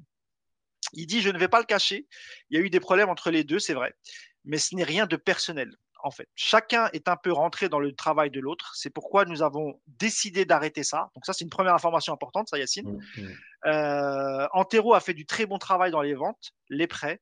Louis aussi de son côté, mais c'est difficile d'avoir deux têtes. C'est juste une histoire de communication. Antero va rester, mais il ne va plus gérer l'équipe première. Il va aider à Braga. Donc, on a appris aussi que le PSG avait racheté 22% des parts du, club portugais. Et nous allons aller dans un autre euh, club également. Donc, on apprend aussi que le PSG va investir dans un troisième club. Voilà. Qu'est-ce que tu penses de ça, Yass bah, Écoute, encore une fois, c'est bien. Moi, je, préfère qu'ils répondent ça. Et même si ça fait désordre parce que tu te dis, euh, on avait choisi euh, une façon de fonctionner cet été et qu'elle n'a pas marché. Mais je préfère qu'ils disent ça plutôt que toutes les rumeurs à chaque fois et ils s'aiment pas et trucs et c'est tendu et c'est vrai et c'est pas vrai et vous vous tapez sur le club. Voilà, écoute, il y a des tensions dans, tout, dans toutes les sociétés, dans toutes les entreprises, dans toutes les familles du monde. Le PSG fait pas exception. Voilà. Tu le reconnais. En fait, tu sais quoi? Quand tu le reconnais comme ça, en fait, tu coupes court à tout. Voilà, ouais, c'est vrai. Voilà, ça s'est mal passé. Ouais, c'est vrai. Euh, on va revoir le fonctionnement parce que ça n'a pas fonctionné. Voilà, c'est tout. Bah voilà, il le dit, c'est très bien. C'est vrai que c'est mieux, signe de répondre directement, tu éteins l'incendie, tu, tu avoues que finalement, entre, entre guillemets, il avoue qu'ils ont peut-être fait une erreur de, de mettre les deux euh, à la tête de l'équipe première. Bon, maintenant, c'est clair. Ça voudra dire aussi que pendant s'il y a un mercato hivernal, bah, ça sera ça sera pour euh, pour Luis Campos. Euh, donc voilà, il y a pas de ça s'est mal passé, ça s'est mal passé. Eh oui, il faut reconnaître les choses. Ça sert à rien de dire non non, c'est pas vrai, ils s'entendaient super bien, machin. Et alors, alors qu'en plus, il y a des gens qui savent que c'est qu'ils s'entendaient pas. Donc ah voilà, bah, au moins tu le reconnais, c'est fini, voilà, on passe à autre chose et puis c'est tout. Ouais. Et puis je pense aussi que ça, ça c'est aussi pour faire peut-être aussi pour faire plaisir à Kylian Mbappé, euh, qui est qu'un seul directeur sportif, que le projet soit peut-être beaucoup plus clair, mm. euh, qu'on sait maintenant que si par exemple Campos veut un joueur, bah, Antero ne mettra pas de veto ou ne fera pas tout pour bloquer l'arrivée du, euh, du, joueur. Par contre, ça c'est clair. Par contre, ça rajoute à Campos, c'est-à-dire que maintenant il peut plus trouver d'excuses de les ventes, les trucs, les machins. Écoute, ah bah c'est le patron de l'équipe première. Maintenant, on raconte plus d'histoire c'est vrai que sur, sur les ventes, euh, même s'il n'y en, a pas eu beaucoup, hein, Yacine, euh, des ventes, il y a eu beaucoup de prêts. c'est un problème. D'ailleurs, tu fais bien de le signaler, Yacine, parce que c'est un problème que va devoir gérer Campos l'été ben prochain. Quand ils vont tous revenir, là, les Icardi, euh, les Paredes, etc., les Draxler et tout, on va voir comment il va se débrouiller. Ben maintenant, parlé. et, évidemment. D'ailleurs, on n'a pas le temps d'en parler, mais on a appris qu'il avait fait une conférence de presse. Il a été vraiment intronisé officiellement par le Celta Vigo en tant que nouveau directeur sportif, mais je crois que c'est un rôle qui est plus élargi. Sine. il va s'occuper un peu de, il va être un conseiller un peu spécial, directeur sportif, puis conseiller du président pour faire grandir ce club, pour améliorer ce club, etc. Euh, donc là aussi, hein, double casquette comme ça, tu es directeur sportif au PSG, directeur sportif au Celta Vigo. C'est pas les mêmes niveaux de club, on est d'accord, Yacine. Mais pour les prochains mercato, alors tu connais bien le sujet, Yacine. Hein. Il a une société hein, avec beaucoup de scouts, euh, Campos, etc. Je pense que physiquement, il sera plus à Paris euh, qu'en Espagne. On est, on est d'accord là-dessus. C'est peut-être plus sa société qui va, qui va gérer peut-être le, mercato du, Celta Vigo. Euh, mais malgré tout, ça pose problème et on va terminer là-dessus. Je voulais ton avis, toi, toi Yacine, là-dessus. Bah ouais, ça pose problème parce que, parce que malgré tout, le PSG, tu vois, s'il était, je vais, je vais être peut-être un peu dur, mais s'il était à Bordeaux et au Celta Vigo, à la limite, on le comprendrait. Mais là, il est au PSG. Et le PSG, c'est quelque chose qui demande euh, une attention euh, quotidienne. Ce n'est pas, euh, pas un club où tu viens faire le mercato, où tu mets une politique sportive en place et tu t'en vas et tu reviens et tu reviens au mois de juin voir si ça s'est bien passé. Donc, moi, ça me pose problème. Ça me pose problème que le PSG accepte qu'il est deux, deux, enfin, qu'il travaille dans deux clubs en même temps. Ça me pose problème que finalement, il était on le savait, il travaillait avec le Celta Vigo. Euh, mais ce n'était pas officiel puisqu'il a été intronisé là réellement. Moi, ça me pose problème que le PSG euh, lui ait pas dit euh, Ok, alors ta société, je vais être clair, comme ça vous, vous saurez tout. À Bordeaux, par exemple, l'année dernière, sa société a travaillé pour le club de Bordeaux. Voilà. Il y a des gens de sa société qui ont été détachés auprès du club de Bordeaux pour faire un audit des joueurs, etc., pour dire quel type de joueur ou quel profil de joueur il manquait et donner quelques noms. Ça ne me dérange pas. Mais officiellement, Campos n'était pas à Bordeaux. C'est bien sa société et des gens de sa société qui étaient détachés à Bordeaux. Là, il y a. D'ailleurs, Yacine, il avait. Yacine, je te coupe, il avait mis le... il avait placé à Bordeaux euh, l'ancien euh, responsable de la com qu'il avait fait venir à Lille. Il avait fait venir à Bordeaux et ensuite il a voulu le faire venir à, à Paris. Euh, et bon, il y a eu un veto de, de, Nasser El Khalifi. Alors, je crois que c'était pas dans le même rôle que Ménard, euh, il me semble pas. Euh, mais finalement, c'est Julien Ménard qui était patron de la com au PSG. Et puis, euh, lui est venu, je crois, euh, il est resté deux semaines et puis après, il a, il a dû quitter le club. Voilà, donc, donc tu vois, tout ça. Et, et, et, moi, ça me pose problème. Ça me pose problème parce que je. je, je... N'y a pas d'êtres humains qui peuvent être investis dans deux endroits en même temps euh, et deux endroits qui demandent autant de travail. Le Celta Vigo, c'est un club qui a été un club espagnol euh, important, qui a souffert, qui doit se relancer, donc il va falloir s'investir. Le PSG, c'est un club qui demande un investissement quotidien 18 heures sur 24. Moi, je ne sais pas comment on peut être opérationnel, professionnel et efficace quand on est dans deux endroits comme ça aussi importants. Donc voilà, ça me pose problème. Maintenant, écoute, c'est comme tout, hein, moi je ne suis pas plus bête qu'un autre. S'il arrive à gérer et que nous, on voit que tout se passe bien au PSG, euh, bon, le Celta Vigo, on s'en fout, mais euh, que tout se passe bien au PSG, euh, qui fait le taf et que tout suit, bah, écoute, bravo, tu es un surhomme, tu arrives à gérer les deux, félicitations. Voilà, donc on va, on va juger et on n'est pas. Nous, on est comme d'habitude, on n'est pas plus bête que les autres. Ça veut dire que si on voit qu'il y a du résultat au PSG, ça ne nous dérange pas qu'ils travaillent aussi à Celta Vigo. Mais tout, j'ai des doutes. En même temps, s'il peut l'été prochain nous placer un Draxler, un, Paredes ou un Icardi au Celta bah, Vigo, eh, entre le Celta Vigo, on le remerciera tous. Entre le Celta Vigo, Braga et le fameux troisième club, vous allez quand même bien réussir à nous replacer un peu de monde quand même. Simplement, Yacine, je ne crois pas que des joueurs comme Draxler, Paredes ou encore Icardi acceptent d'aller jouer à Braga ou à, ou Celta Vigo. Bah, je pense aussi qu'en termes de salaire, ça va être compliqué de leur donner les mêmes salaires à Braga et au Celta Vigo. Ah bah tu connais la solution, hein. tu prends 90% du, du, salaire en charge et puis les 10% pour le, pour le reste. Écoute, on verra, on verra. Bon, bah, messieurs, on a fait quasiment deux heures, hein, malgré tout, hein, votre compagnie. Hein. Bah, je voulais remercier tous ceux qui étaient sur le live. Vous étiez encore 120 euh, en moyenne à nous suivre. Franchement, merci beaucoup. Euh, voilà, c'était sympa. On était que deux, mais finalement, ça s'est bien passé, Yacine, à deux. Ouais, ouais, ouais. C'est cool, ça te laisse plus de temps pour parler. remercier. Euh, par contre, ce qui est bien, c'est que je n'ai pas de contradicteur parce que je suis d'accord avec moi-même, c'est déjà pas mal. Euh, Même moi, j'étais d'accord avec toi. Pas surtout, mais globalement d'accord avec toi. C'est clair. Et puis remercier, parce qu'on le fait maintenant régulièrement, ceux qui nous écoutent en podcast sur Deezer, Spotify, Apple Podcast, etc. Bon, et, j'espère, les gars, vous me direz avant que je coupe le live, vous me dites si le son ça a été, si l'image ça a été. Il n'y a pas eu de coupure aujourd'hui. Donc, euh, je crois que j'ai trouvé la solution. Il faut, il faut que je mette mon casque de téléconseiller. Il y a peut-être aussi euh, ceux qui viennent en troisième et quatrième qui, qui, euh, qui te font du mal, en fait. ouais. oui, peut-être c'est ça. Peut-être qu'à deux, il y a moins de problèmes de connexion, Yacine. Il faudrait, faudrait étudier le truc. Ouais, c'est ça. je pense que c'est ça. Bon, de toute façon, euh, d'ailleurs, on va essayer de, de, faire un podcast mercredi. Euh, on va laisser passer les huitièmes de finale, ce sera plus sympa, comme ça on pourra débriefer tous les matchs. Alors, il faut savoir que Yacine sera chez moi au Maroc. Ouais. Euh, il prend quelques jours de vacances. Euh, D'ailleurs, j'espère que tu pourras nous faire une petite vidéo euh, si le Maroc est qualifié. Hein, tu pourras nous, nous, envoyer une petite vidéo. Bah, bien sûr, évidemment c'est prévu. De l'ambiance, voilà. Juste, on va, on va voir. C'est comme tu seras à l'hôtel, Yacine. Voilà, c'est juste pour des questions de, de, de Wi-Fi. On va faire un test pour voir si ça passe bien et puis si, si, si on peut le faire. Donc, si c'est le cas, tant mieux, Yacine. Si c'est pas le cas, malheureusement, il n'y aura pas de, de podcast pour les huitièmes et on se retrouvera sans doute samedi prochain euh, pour évoquer les, les, quarts de finale parce que les huitièmes se jouent euh, aujourd'hui, euh, samedi, dimanche et lundi. Non, C'est ça, Yacine? Et mardi. Et, mardi, pardon. Parce que le Maroc joue mardi. Voilà, c'est ça. après, je ne sais pas s'il y a un jour de, de pause et ça reprend peut-être jeudi. après, après, les quarts de finale se joueront vendredi et samedi.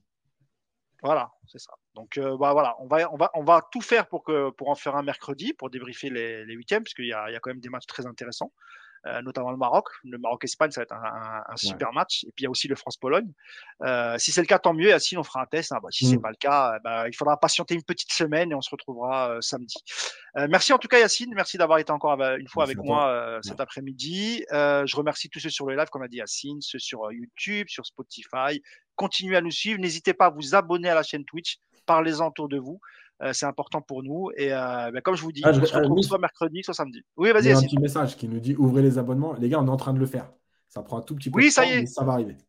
Ça y est, ça y est, ça y est. On est en train, c'est juste après, c'est des questions, des, papiers administratifs à réunir, etc. C'est un peu long, mais on espère, on espère que pour le prochain, euh, soit le prochain, soit le, soit dans deux podcasts, les abonnements seront ouverts pour ceux qui veulent nous soutenir. Euh, évidemment, ce sera, ça sera gentil de votre part et ça nous permettra nous de vivre de notre, de notre passion, ce qui n'est pas le cas aujourd'hui mm. et ce qui n'a jamais été le cas de toute façon depuis, euh, depuis Paris United. C'est, c'est, mais voilà, on essaye quand même de faire le max pour vous donner un, du bon contenu et, et évidemment qu'on est aussi pressé que le cette Coupe du Monde se termine et qu'on retrouve notre PSG pour pouvoir faire encore plus de live et débriefer les matchs. Merci à tous. Bon samedi après-midi, bon dimanche et à très bientôt. Ciao.